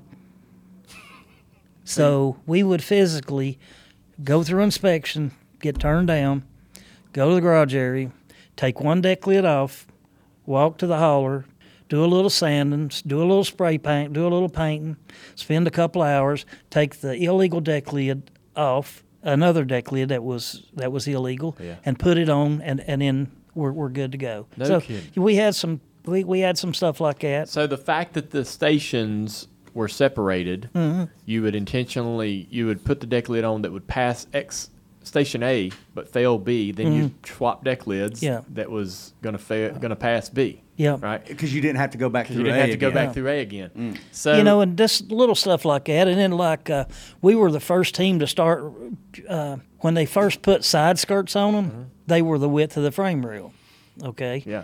And we was the first team to bring them all the way out to the edge of the body. Yeah. And I've got pictures of cars we had then that you know it'll show the other cars that the, the side skirts are are inboard and ours are all the way out, and that was about two tenths. Yeah, that's a lot because you, You put know. basically flatten the whole side out Yeah. on the car. and Now you got side force that Yeah. guys didn't even talk about. Yeah. Side force back Yeah. then. I remember when I ran in the Xfinity series, the the year before me they had round sides, and then my my Mhm. with the rocker brand with the side skirts underneath, way underneath, and then the year the first year I raced, we had the flat sides. Mhm. Uh, that's how recent that that happened, at least in the Xfinity series. Um, I remember a t- I remember a time in your career when y'all were really dominating. You know that deal goes in cycles. Yeah. You know, but y'all were dominating all Yeah. the plate races, and I remember hearing you talk about somebody's car, and I don't remember if it was up or down. You're like, yeah, that car's going to qualify okay, but it won't race good because of the fuel cell. yeah. I know you talked about where people's fuel cells were Yeah. as to how you could draft with them or how they would run in the race. Yeah. What did you think they had happened upon uh, that made their plate program so good? The same thing that we did uh, five five years earlier. They had a hell of a plate racer. They had good motors and they had good cars. Yeah. and Richie just drove good.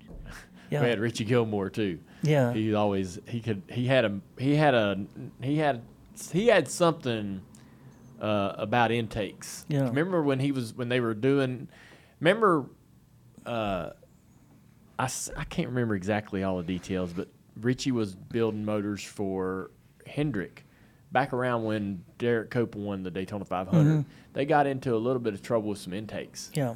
Um, and I think what I think they kept the same sort of idea Mhm. and method, but built it But made it legal. in a way that it would be Yeah. legal. But they'd found something down there with intakes, and and uh, and I think that that, that helped them even Hmm. when I came along.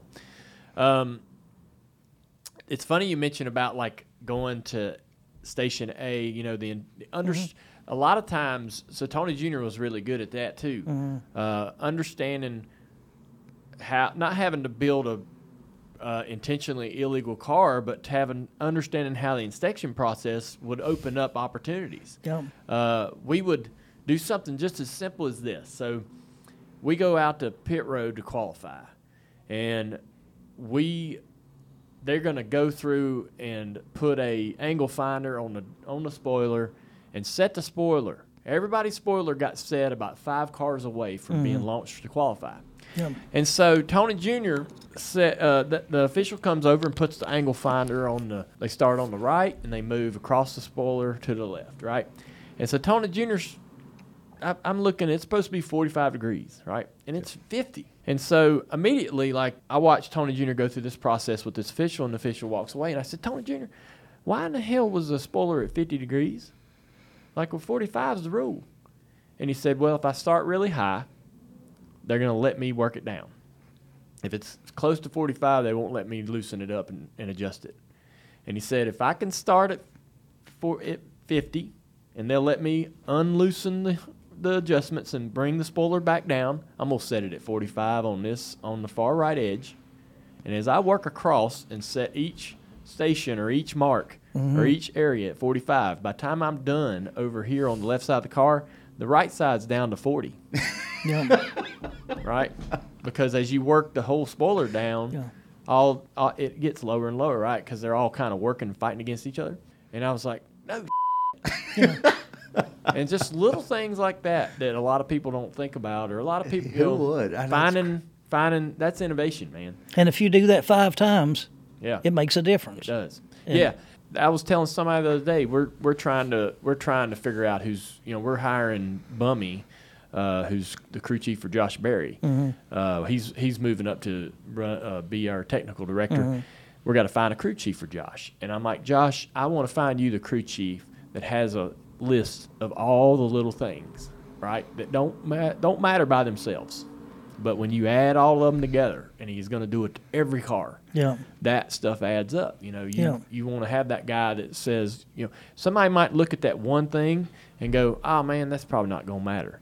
But if you had a hundred of them, Everything matters. everything adds up. How do you find that out about candidates, though? It's tough. Yeah. I mean, you have to. Get, who's have willing to go give that your- up? You have to go on your gut sometimes. But, Yeah. um, you know, you can do a lot of research by asking about people that have worked with this guy, right? Yeah. Was he a guy that pushed the envelope? Would he really?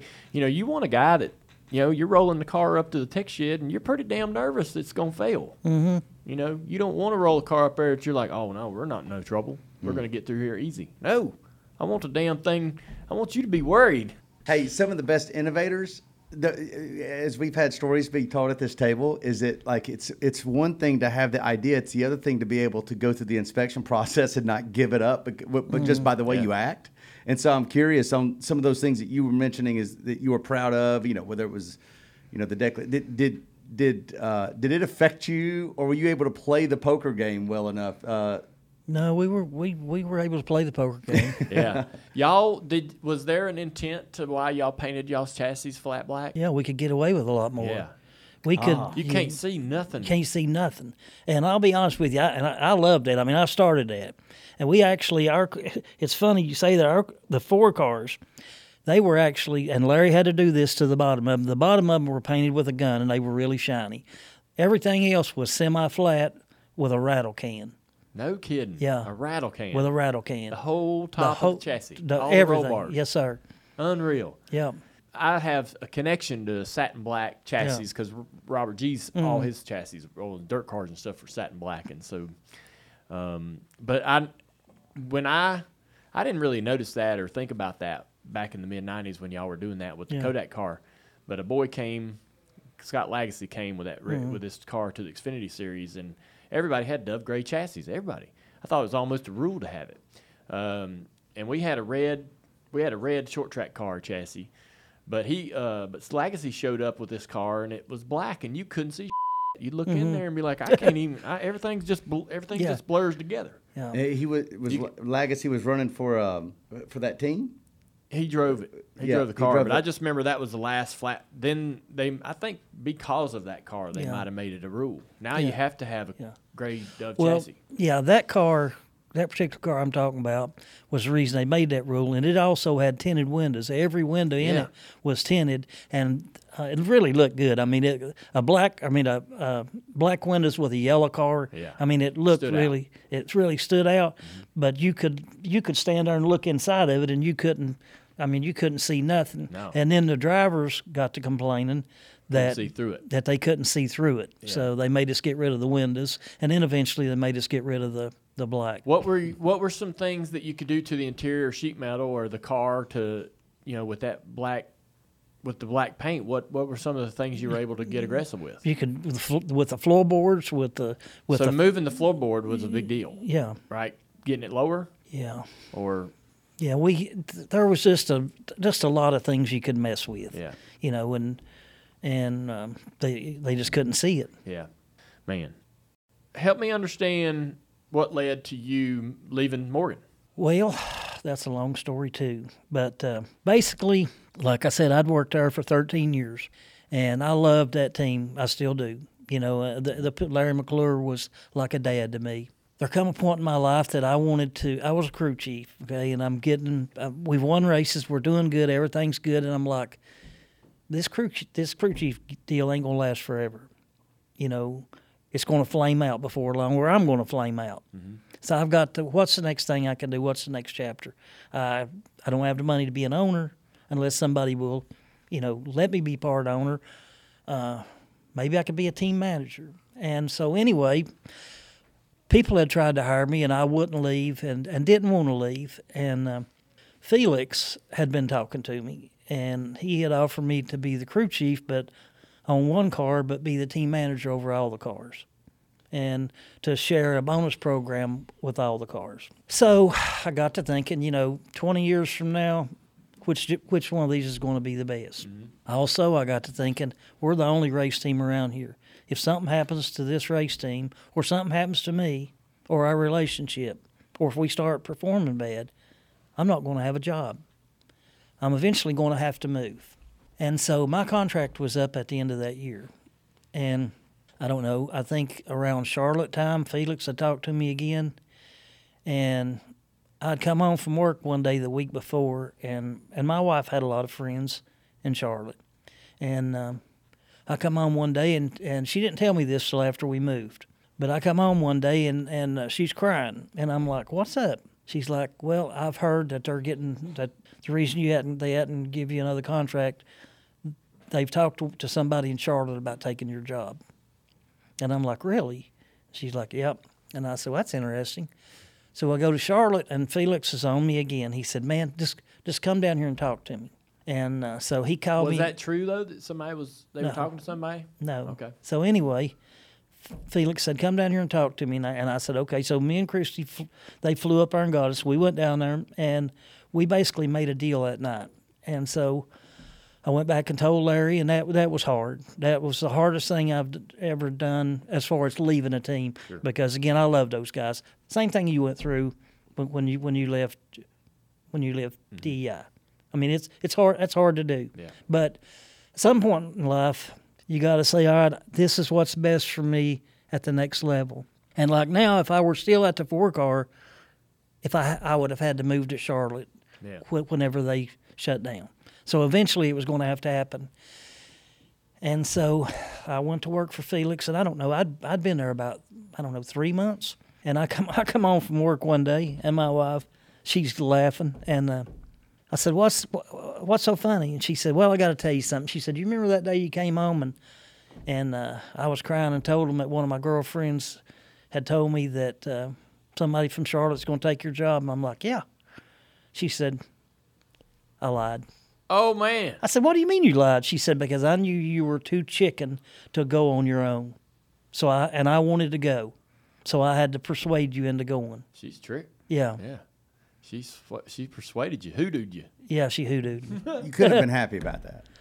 No, I mean, I I wouldn't have done it on my own. I don't think. I don't think that I, I didn't want to move her away from her family or my girls away from their grandparents. I didn't want to leave my dad, and so it took something to inspire me to do it. Yeah. Once I done it, I was glad I done it. Yeah. Were you? Did you laugh when she said? You, Oh yeah. Well, what was Larry McClure's? You said it was a difficult conversation, and I have no doubt that it was. That would have been hard. He was family for you, right? Mm-hmm. Um, what was his reaction, though? Well, he wasn't very happy. I'm going to be perfectly honest with you. Uh, he wasn't very happy that that happened, and rightfully so. But me and him had a, we had a good conversation that night. Matter of fact, there was a few tears, and I thought for a while going to be a few punches, but but we worked through it, and you know we're I think we're still good friends, and I have a lot of respect for him. How long did you work at Ganassis? I started there a long time. Yeah, I, I went to work there in '97, at the end of '96. So '97 would have been the first season, and uh, then Chip took over in uh, Chip took over in 2002. Yeah. No, 2001. I'm sorry, and I stayed there through 2011. It says you and uh, Robby didn't work to, work well together. You and Robby Gordon. No, How come? I don't know. I'm not going to blame one particular person. I had one way of doing things, and he had one way of doing things, and you know he wanted things um, heliarced or TIG welded, and we built. You know, we basically built the frames wire welded, and just just stuff that like. was really what he thought. That's the hill he died on there. yeah, he was um, he was really particular, and, and he was headstrong about a lot of stuff, and you know I just come from a team winning races, and. Uh, But he and he's coming from Indy. He Yeah. ain't even NASCAR. He ain't even a stock car guy. And he You'd wanted- think he'd come in and be like, "Okay, how's this done? Tell me Yeah, what's no, going on." Well, no, he had a lot of other ideas, and and probably I was um, later on in life we could have worked together from my side, Okay. but at that point in time, I was probably a little bit too Mm-hmm. bullheaded too, and I didn't want some. You know, some guy coming in from IndyCar racing going to tell me how to win stock car races when we'd been doing it. So uh, Felix saw right away that that wasn't going to work. And matter of fact, when we went back to run Bristol, I still had my house in Kingsport, And I spent the night there. And after Bristol, the first Bristol race, I called Felix and I said, "Bet I know we got a three-year deal, but I ain't coming back. Mm, Really? I can't come back." And he said, "You come back, and I'm making a change." okay. And so basically, he just uh, Joe Nemechek and Robby just swapped deals. deals. and I had to give them my two best cars, but we got uh, we got Joe, and uh, and and today me and Robby can talk today. Sure. but Yeah. we couldn't then. That's interesting. Um, so y'all eventually uh, hired uh, Morgan, or not Morgan, but uh, Sterling back. Mm-hmm. Was that something that you, because you knew him as a driver? Yeah, we had had him as a driver, and I'm gonna be perfectly honest with you. I, I, I mean, Sterling's one of my best friends in the whole wide Mm-hmm. world, and he's like my brother.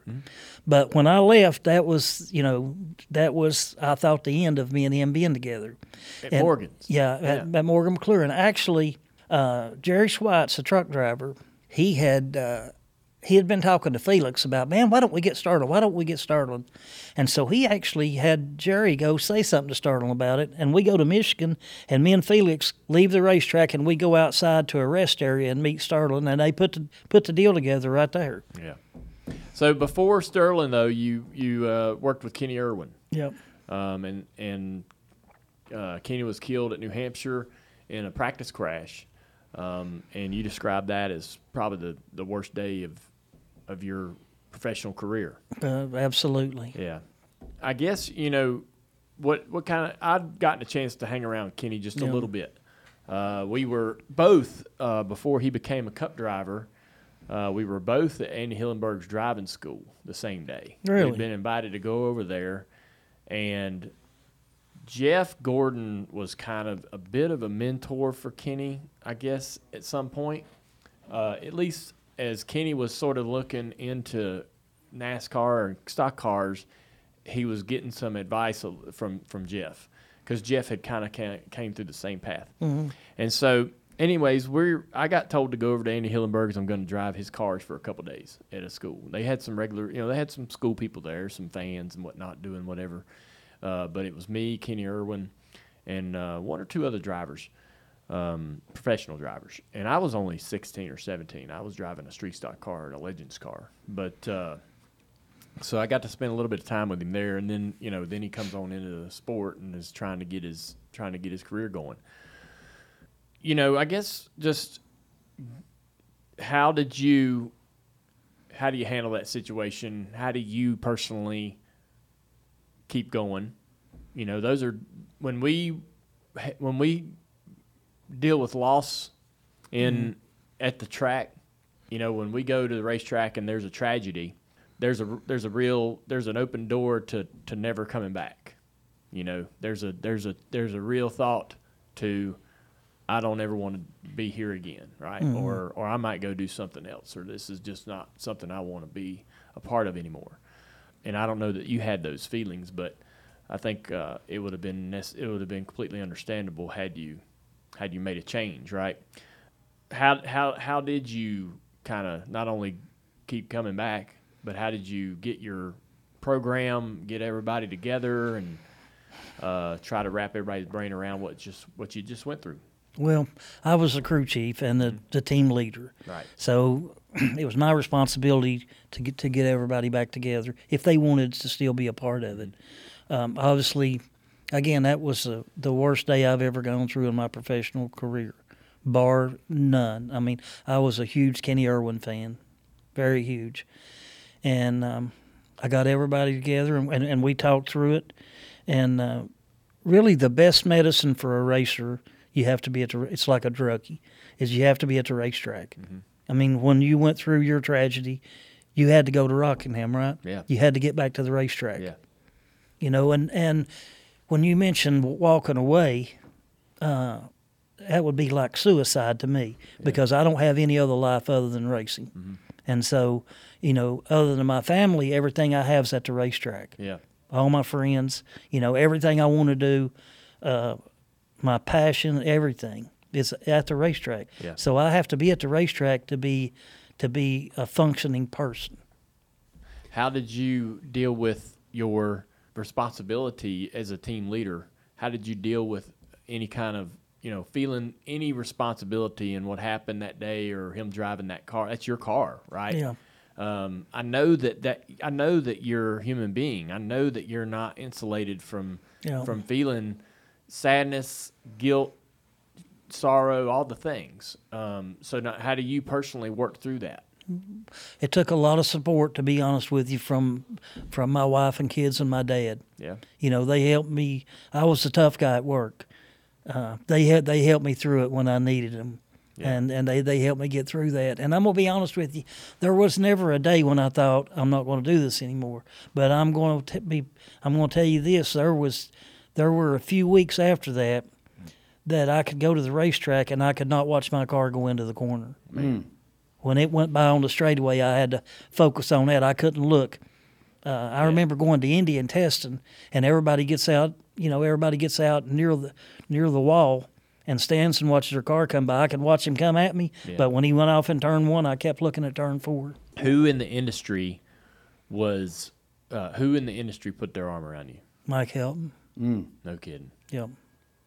Wow. That don't surprise me. Tony, what what about Kenny Irwin uh, won you over so well? We don't know. I, I personally don't know uh, uh, much about him. Yeah. And and I but but the people that were around him are such big advocates Yeah. for, for him, both as a talent and uh, as a person. But I, you know, wh- what what was it about him? You know, I, I don't know. That's a good question, but there there will be people I know, and I know you'll think of them. There will be people that you'll be like, man. All right, if I, if I'm going to go somewhere tonight, who do I want to hang out with? Okay, he was that guy that you wanted. to, hey, you want to go do this? Yeah, let's go do that. Well, somebody else asked you, hey, you want to go? To, nah, I don't feel like it tonight. You know, he was just a guy that uh, you just wanted to go hang out with. Yeah. That's pretty interesting, man. I mean, Mike Helton's a pretty uh, influential person in my life too, and Yes, sir. it's it's it's it's uh, there's on you know, I used to compare him to Dad in a way that he would change the room when he walked into it, and there's only a few people that have that type of ability, and he is the kind of guy too that has he can be that he the person he was for you in that moment. He's that person for so many people Yeah. at, at the same time. I don't know how he has. You know, I got enough going on in my own life Yeah. that I don't even I don't even know how he finds the time to be that for other people. Um, but it's pretty uh, it's pretty apparent that he is a special individual. So, what do you think was the the heyday for you when you were Ganassi? What was what what was peak? Well, I guess a couple of different stints. I know, um, I know we'd won in '99. We won Loudon with Joe. Yeah. And in 2000, we didn't have a very good year. Obviously, losing Kenny, but we didn't perform on the racetrack like we wanted to. And then Chip come on, and uh, and brought Andy Graves with him. And me and Andy were team managers, and uh, that was that was like a big inspiration for me because I was looking for all this technology to come in. You know, all I'd heard about Chip Ganassi Racing was being engineer driven. You know, and I'm like, okay, they're going to. I'm going to really learn a lot here, and we're going to learn how to be better racers and build better cars and, and all this stuff. And and um, immediately, me and Andy hit it off like really, really good. And uh, he he did his deal, I did my deal, and you know he had responsibilities and I had responsibilities, and and and it worked. It worked really good. And um, but Chip brought a lot more resources in. We were able to, you know, build a lot more new cars, you know, with the support of Dodge. That was a big deal. And, you know, getting getting motors from Ernie, uh, from Ernie Elliott. Uh, just just everything was like, wow, this is this is really good. And uh, I know the first time we went and tested, we had taken a Ford that we had built as a test car at Sabco, and we converted it into a Dodge, and uh, went and tested with a Ford motor at Charlotte, and and Sterling's like, wow, this this is going to be fun. We actually, I think we won the 125 with Starling that year in really Ganassi's first race. Um, so no, that was uh, that was a good period in 01 and 02. Yeah. I think we won five races those two years, and in 01 we finished third in points.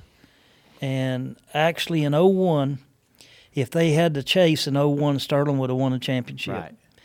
And uh, because he got the most the most points during chase the chase round, and in 02, obviously he led the points for the whole year or for three fourths of the year he broke his neck. So those those two years were good. That's right. Yeah. So um, he broke his neck in a crash at Kansas. Yeah.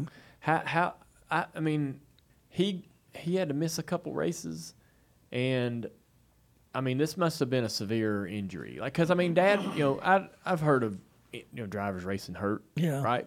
He's sitting there for the first time in his life with a real shot at winning a championship. Yeah. And uh, was there any was there any talk of him of how could he race this From car? there's a lot of talk from his side. Right. You know, he was willing to go to Talladega. He's like, just put me in a car. I'm I'm going to race. I'm not giving this up. And um, NASCAR wouldn't really, you know they know, knew too much about his yeah. injury. Yeah, it was too severe, and Really? and he wound up sitting out the whole rest of the year. And he had a halo on Yeah. for for a long time. So it was bad. But then y- y'all won a race Yeah, with yeah, McMurray McMurray. as the backup driver, right? yeah. So let me ask you this. So this, um, r- I don't. I want to. In that year, y'all are winning a bunch of races.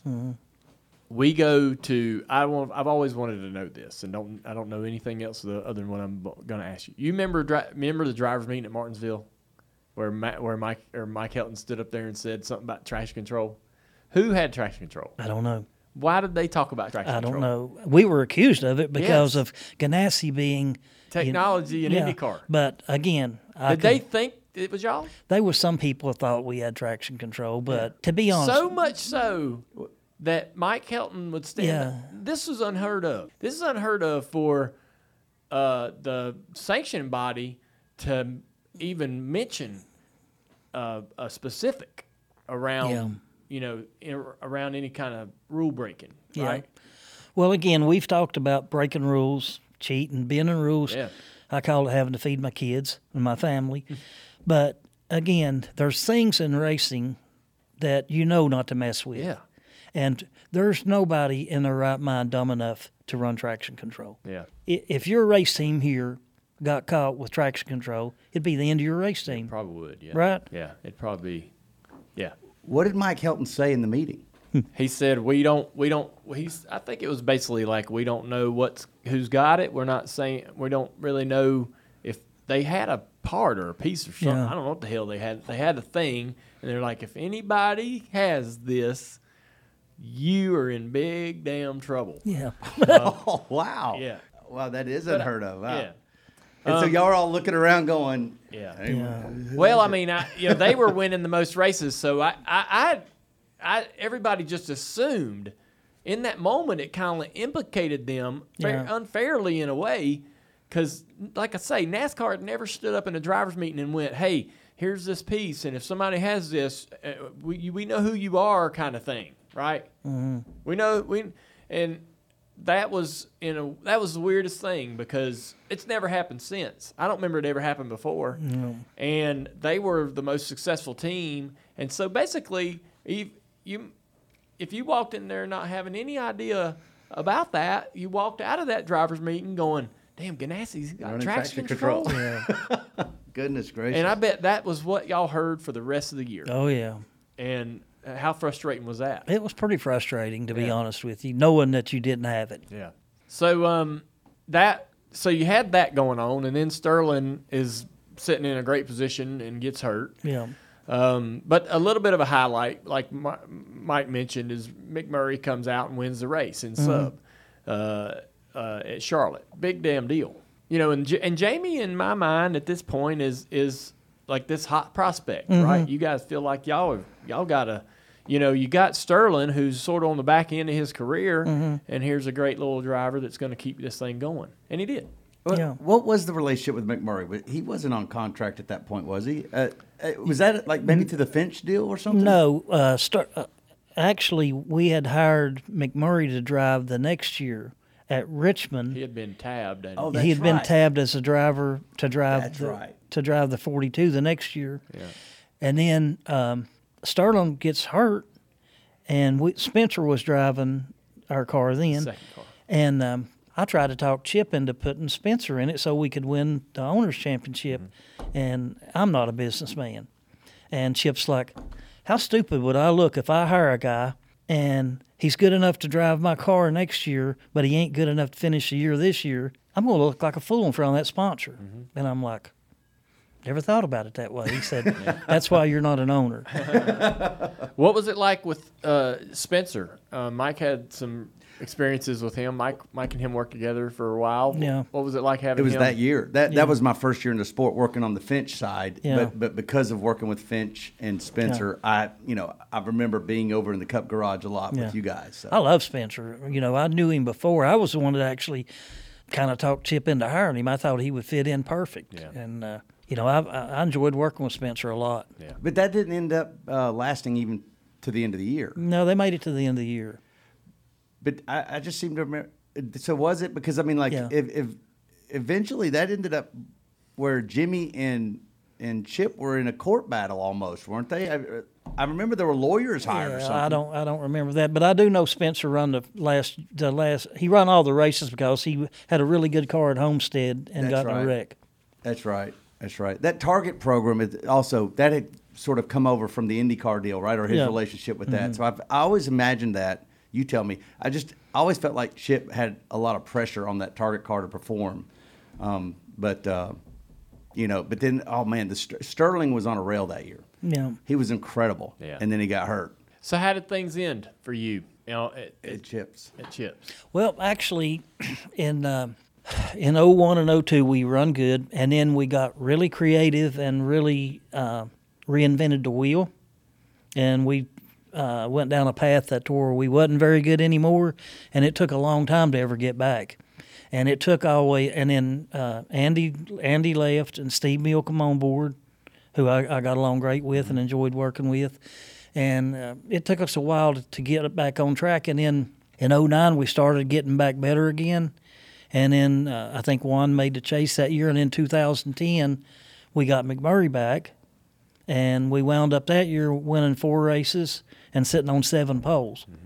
So we had a heck of a good year. And in in 2011, we wrecked, we blew up, or we got caught speeding on pit road, or wrecked each other on multiple occasions, and uh, had a horrible year. And Chip is not a very patient guy either, and so uh, myself and Steve got re- uh, we were not re-signed.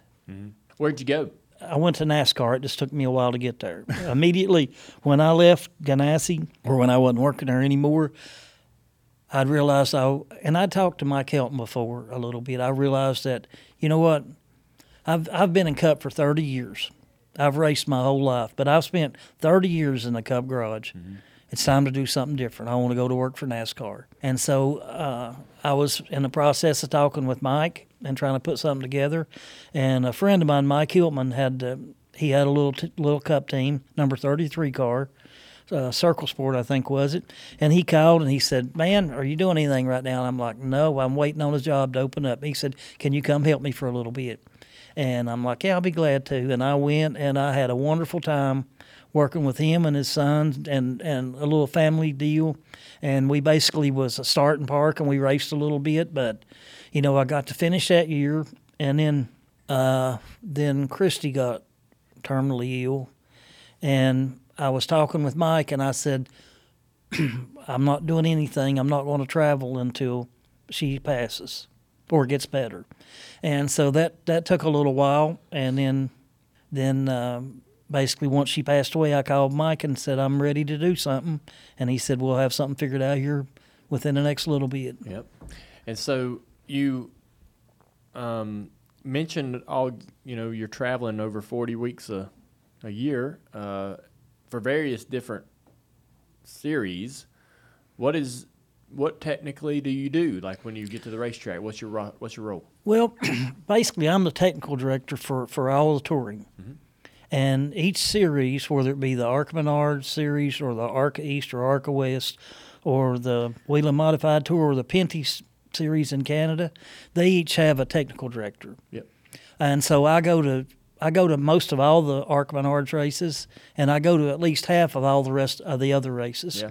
And I just go there, and basically I'm there to help the technical director and and you know uh, from the ARCA side help Ron Drager with anything they need or or Grayling or, or anybody like that. Just I just try to I just try to help and then and then I'm the one out of that group that represents that's at the at the R and D center. I got you. So I help with rules. Uh, you know, when we dyno motors, I'm at the R and D center. Just anything related to the technical aspect of the touring series through the R and D ser- or through the R and D center, I'm involved in. How long have you do, been doing that?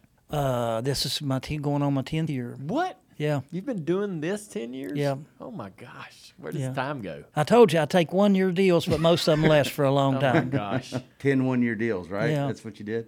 Well, what's next? This is this, is, it. Yeah. Yeah. I don't think he's slowing down. I think No. he's just, I, I don't I don't think he wants Yeah. to. Yeah, 65 years old. Yep. Feeling like you're how old?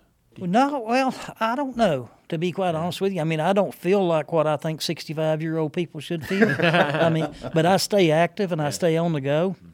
Um, I'd like to. I made a commitment uh, ten years ago to Mike Helton that I would do it for fifteen years, just that more or less as a joke. Yeah. And so I, we talked about it at Talladega a month or two ago, and I said, "Well, you remember that fifteen-year deal?" He said, "Yeah, you're about a decade into it, aren't you?" And I'm like, "Yep." But you know, for sure, I've got five more years. I'd like to make it ten. Yeah. And uh, to be quite honest with you, if I quit today, I don't know what I would do. Yeah. Do you ever get to the cup races? I watch every. I don't think they can run a cup race on Sunday if I'm not traveling and I'm not on the couch watching it. Yeah. I watch every one of them. I don't go to any of them because you know You're busy. if it's a conjunction race, I'll be there until until we complete our event and I leave. Yeah. So you were over at Bristol. I was at Bristol Thursday ARCA. Thursday for the ARCA race, and then I've run back home and jumped on a plane Friday and went to Riverhead for the modified race. How about that? He's getting after it. Yep. I wanted to tell you something about Tony because I don't think Tony will tell it about himself. So, you know, when we announced that he was going to be on the show, uh, Fatback called me. He goes, I got to tell you something about Tony Glover. And he goes, because he ain't going to say it, but Tony Glover's everybody's friend. And that's like, that, that, that's what you are to the, you know, an entire sport. Well, he goes, you know, there was a time, I guess, when Fatback his back was uh, was hurt and he Yeah. couldn't and he couldn't move around and he said Tony who was his neighbor would drive him everywhere Yeah. would be his chauffeur basically just because he's a good guy and even I believe you took them To the hospital. to the hospital was when his wife was pregnant is that it or, is, or was it for uh, for No. Fatback's No, to the hospital. Yeah. Yeah. He told me, he said, Man, my back's bad. I don't think I can drive her. I said, Just give me a call. And he called me one Friday morning. He called me Pop Pop. Mm-hmm. He said, Pop Pop, it's time to go. I said, I'll be there in 15 minutes when I get out of the shower. I think that that speaks to who we're who we have at this table. Is Yeah. that the, the kind of guy that would you know when people say give the shirt off your back, I think you're probably one of the few people to actually do it, right? And um, that that says something about you. Well, I've been in this sport for a long time, and I don't think I have very many enemies, and I'm pretty proud of that. Yeah, I'd say that that's that's absolutely true. Um, everybody that I ever talked to, or anytime your name ever came up, um, it was always in a positive light, and people talk. People just seem to really, you know, how you mentioned Kenny was one of those guys that you just wanted to be around. Yeah. I think that's who you are too. And uh, Well, I appreciate that. everything. Yeah, everything I ever heard about you was always people bragging, uh, people talking about how great a guy you are and how much fun you are to be around, and you're good at your job. You know, you had some you had some great success. Uh, people not only appreciated you as a as a friend and a person, they respected you for your ability. Um, and I think you ought, absolutely ought to be ought to be proud. But uh, I love the fact that you're still out there, still digging.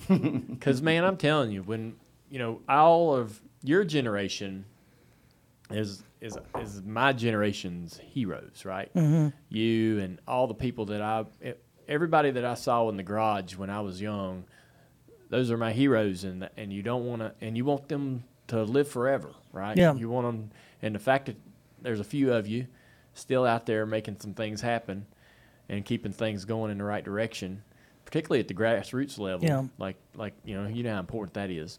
Yeah. Um, so we can't thank you enough. Well, this is my golf game. Yeah. You know, like I say, I don't have to go to races, I get to go. Yeah. And I'm going to be honest with you, none of this would have ever been possible without the people that inspired me, like you said, your generation. I mean, I had some guys inspire me when I was a young man and helped me along and brought me along to get me to where I, you know, to where I wanted to go, and uh, I'll ne- I'll never forget those guys. Yep. Well, we appreciate you, Tony, for coming in here this morning and giving us some time.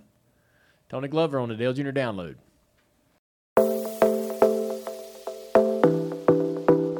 You know, Mike, whether I've been in the garage, right, as a driver or in the studio as a member of the media, the biggest lesson I've learned over the years is that we are all better off with an ally, a friend, a partner. My favorite part of the download has always been the opportunity it gives me to connect with such a wide range of people.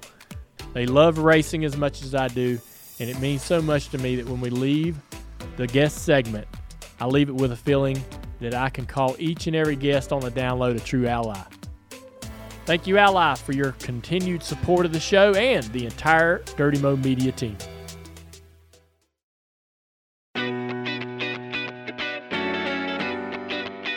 Well, that being said, we are live on YouTube for Ask Junior.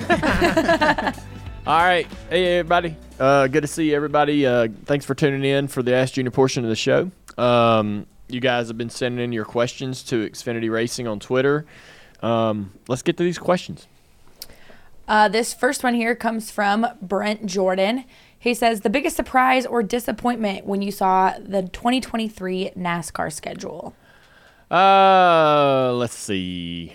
Um, don't the Xfinity cars go to Sonoma now? They do, yeah. Isn't that crazy? That is crazy. Uh, that would be fun. Actually, I think that would be a fun race to run. Milwaukee's back on the truck Yeah, schedule Milwaukee. also. Yeah, I was surprised by that. Surprised by that in a good way. Um, you know, I'm not sure exactly where I land on this Chicago street course. I think it's absolutely something we need to try. Um, and uh, I'm, I'm anxious to see how that goes. I think this car is is built for stuff like that, so it's probably going to be um, entertaining and, and challenging for the drivers. It would be nice to see them in a new in a, in a new you know environment that they are unfamiliar with. So um, I think that'll go well. Did you guys know that the very one? I think the very first automotive race in the United States was held in Chicago. That's right. And that they will actually race on a part of the same road or this there's a little bit of a stretch of race of, of the proposed street course that is actually what they ran The on. The OG course. Yeah. That's pretty cool. So they ran like like third tw- like 10 30 miles up north, turned around and then came back south. Um, and finished this this race back in, you know, 120 years ago whatever it was. And but yeah, they're they're they went right down the same road that we're going to actually have our and I don't even know that when NASCAR created this whole thing that they even knew that. Yeah. Isn't that such a coincidence? That's wild. Um, but I'm that hopefully they lean into that, you know, that connection uh, uh, you know, to to to this race. But I don't know, you know. Obviously, North Wilkesboro was a great thing, but I kind of was in the middle of all that, um, and uh, everything else was pretty straightforward. No, I think it's pretty, yeah, there's still the one off weekend for Cup. you the um the uh, Road America, you know. Uh, yeah, that's sad. A lot of people are sad about that. I mean, I was take it or leave it. I'll be honest with you. I wasn't all that enamored with um, Cup racing there. The Xfinity race there, I like because it because it's been done for so long. It kind of feels normal to be going there, and we're still going to go there with the Yeah. Xfinity series. But I the Cup race was kind of so new that I didn't I didn't feel like I lost anything. You know, when they took when they changed that. Uh, Did you see this is just continuing on Chicago street course that there's a Chicago art museum that's putting up a Yeah. fight because they're scared that the motors are gonna shake the paintings Yeah. and the art. yeah, so you know that's That's a thing. That's a be real- That's a legit thing. I mean, Yeah. you're you're laughing about it, but that's No, I know. I would be concerned if I had. I was. I guess if you're the art guy, you're you're concerned, guy, right? yeah. You're like, hey man, what's That's a lot of money that I'm sure is probably at risk. you know, you'd be buying a lot Yeah. of bubble wrap the weekend of the Chicago street course race. Well, yeah. If that Monet gets rattled a little bit. You know, um, I laughed when I heard about that, and I might have even said something on Twitter about it. Uh, but that, that that this is the part about the Chicago street course that is sort of bugging me a little bit. Is like like ha- a lot of people in that at Chicago aren't are not like happy or excited about it. They're like It's not getting a lot of local support. Like I don't know yeah. anyone from Chicago that's excited about the street yeah, Everyone else is, yeah. but Chicago is not. They're kind of like, well, I don't know, man. Is this gonna be a good thing or not? They're not really like embracing it. Uh, at least that the you know the media that you read about is always there's just it's just a sort of stream of concern, right? And uh, I don't you know I, I don't know what to think about that. That kind of takes the wind out of the sails for me. Um, this next one, uh, just continuing on the conversation, kind of of actually North Wilkesboro, comes from Tyler Bachman. He said, "Do you think they'll add safer barriers to North Wilkesboro? Oh yeah. If so, how do you think that will affect? Because Oh, that's yeah. going to take some track surface away from They- the racetrack. Yeah, I think it'll be okay because um, I I've been in conversations with uh, with the powers to be uh, that, that that have the control uh, about that very thing. Uh, when they add safer barrier to Bristol, for example, it altered that racetrack in a bad way. Uh, when they added safer barrier to Darlington, and especially in turns three and four, it it changed the racetrack in a negative way. Um, anytime you know you anytime you run on a racetrack for years and then they they add the safer barrier and that takes away several feet of racetrack it it's it's you you have to change what you're doing you don't like that um, now we've gotten to the point to where we run we've ran so long with the safer barrier at Darlington you don't even think about it. And you don't see it as a negative. But right when it happened the first few four or five races you're like man I really wish I could get that extra couple of feet uh, up against the wall to be able to, you know, position the car for the exit or whatever. Every time they every everywhere that they added the safer barrier, you you had to adjust your line or you had to change something about what you did, and um, that was not a not something you you like to do. But with uh, North Wilkesboro, so the the way that you run that racetrack, especially coming off of turn two, you don't use the whole track. Like you're not sliding. A lot of times when you're coming out of a corner, man, you're sliding out to the wall and you're using every bit of racetrack and throttle and all that, and you really, you know, um, you really never get in that position on the corner exit of turn two at North Wilkesboro. So I think if they add the safer barrier uh, around this particular racetrack, it might narrow up the exit of turn four in a bad way. Uh, but that the track kind of opens back up down the hill into turn one. I think you'll be okay all the way into one through turn two. You won't really feel like you're getting crowded or shallowed up off of two. You're not going to feel like you're missing all that extra, you know, foot of racetrack down the back straightaway. But I think it will narrow up the exit of four as you come up out of the hole right before the flag stand. That's going to be a little shallow there, but I'm I'm you know I'm I'm betting that since most of the people that are going to race there have never been on this track to begin with, they're not going to even know or care. It's not going to bother them one bit.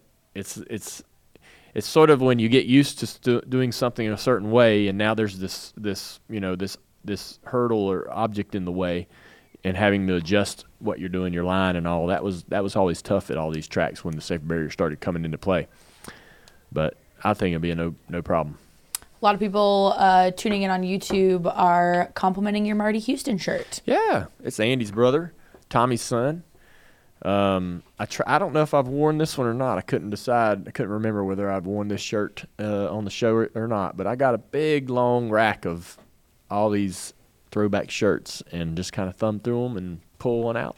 Play roulette on which one. And then last question here comes from MLJ Fire Dragon 747. That sounds like a high school Hotmail address. That's Alex. Yeah, that's Alex. it says, What do you think of that Brandon Jones kid, especially being the new guy for the number nine car? Uh, I'm excited about it to be honest with you. I know that um, there was, you know, there was a lot of uh, positive comments on social media about it, but also some people questioning uh, the move. But then he goes out there and almost puts it, you know, almost gets uh, around Noah to win the race this past weekend at Bristol to kind of prove that was so fitting for me standing there watching that race going, our current driver, and then right behind him, putting the pressure on, is our new driver. This couldn't be any better, having made the announcement that week, than to see them two duking it out at the end of that race.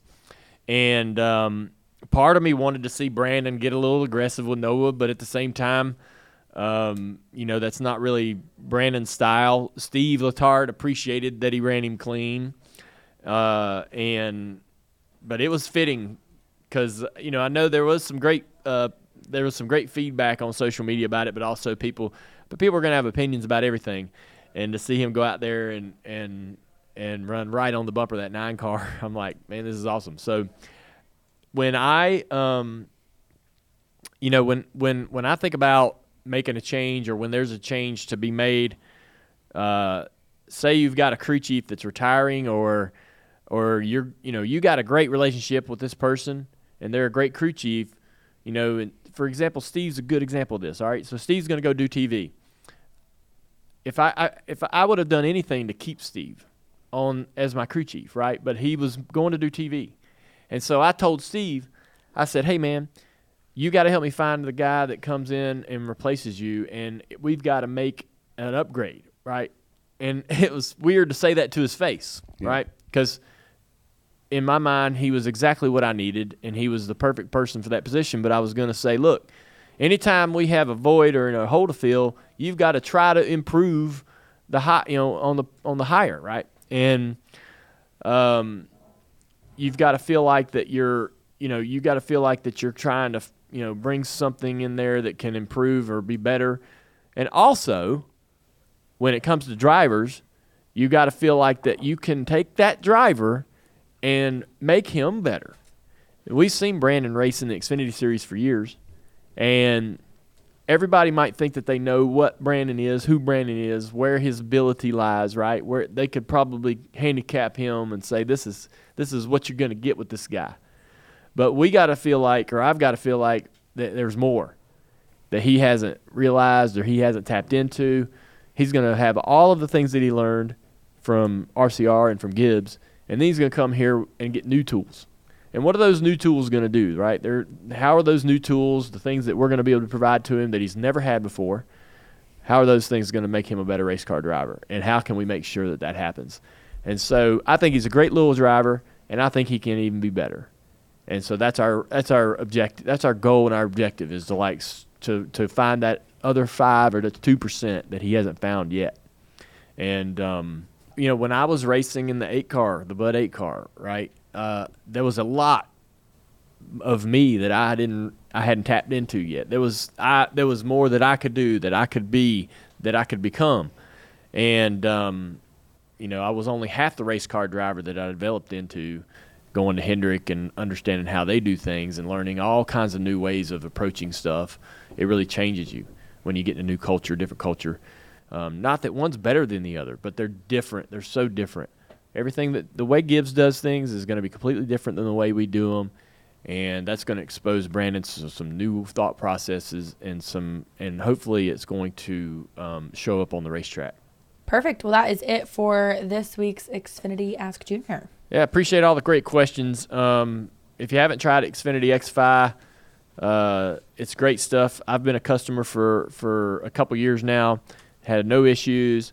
I haven't even, you know, I don't. I haven't even uh, looked in a couple of months at my security cameras uh, on our vacation house, man. But just being able to pull up the app and look right away and know that because your internet's working is the reason why you can see everything going on at that house uh, is a great feeling.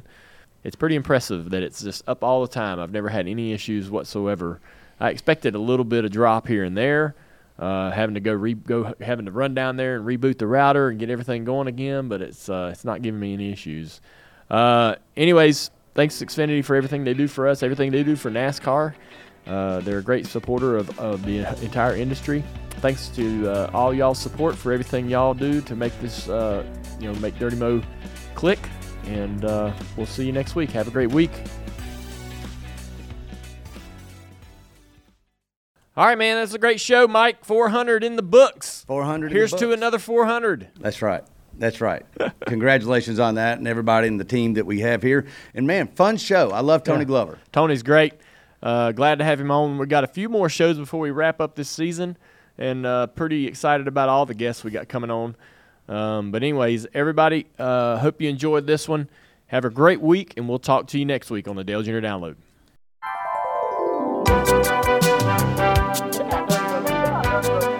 Check out Dirty Mo Media Twitter, Facebook, TikTok, mm. and Instagram.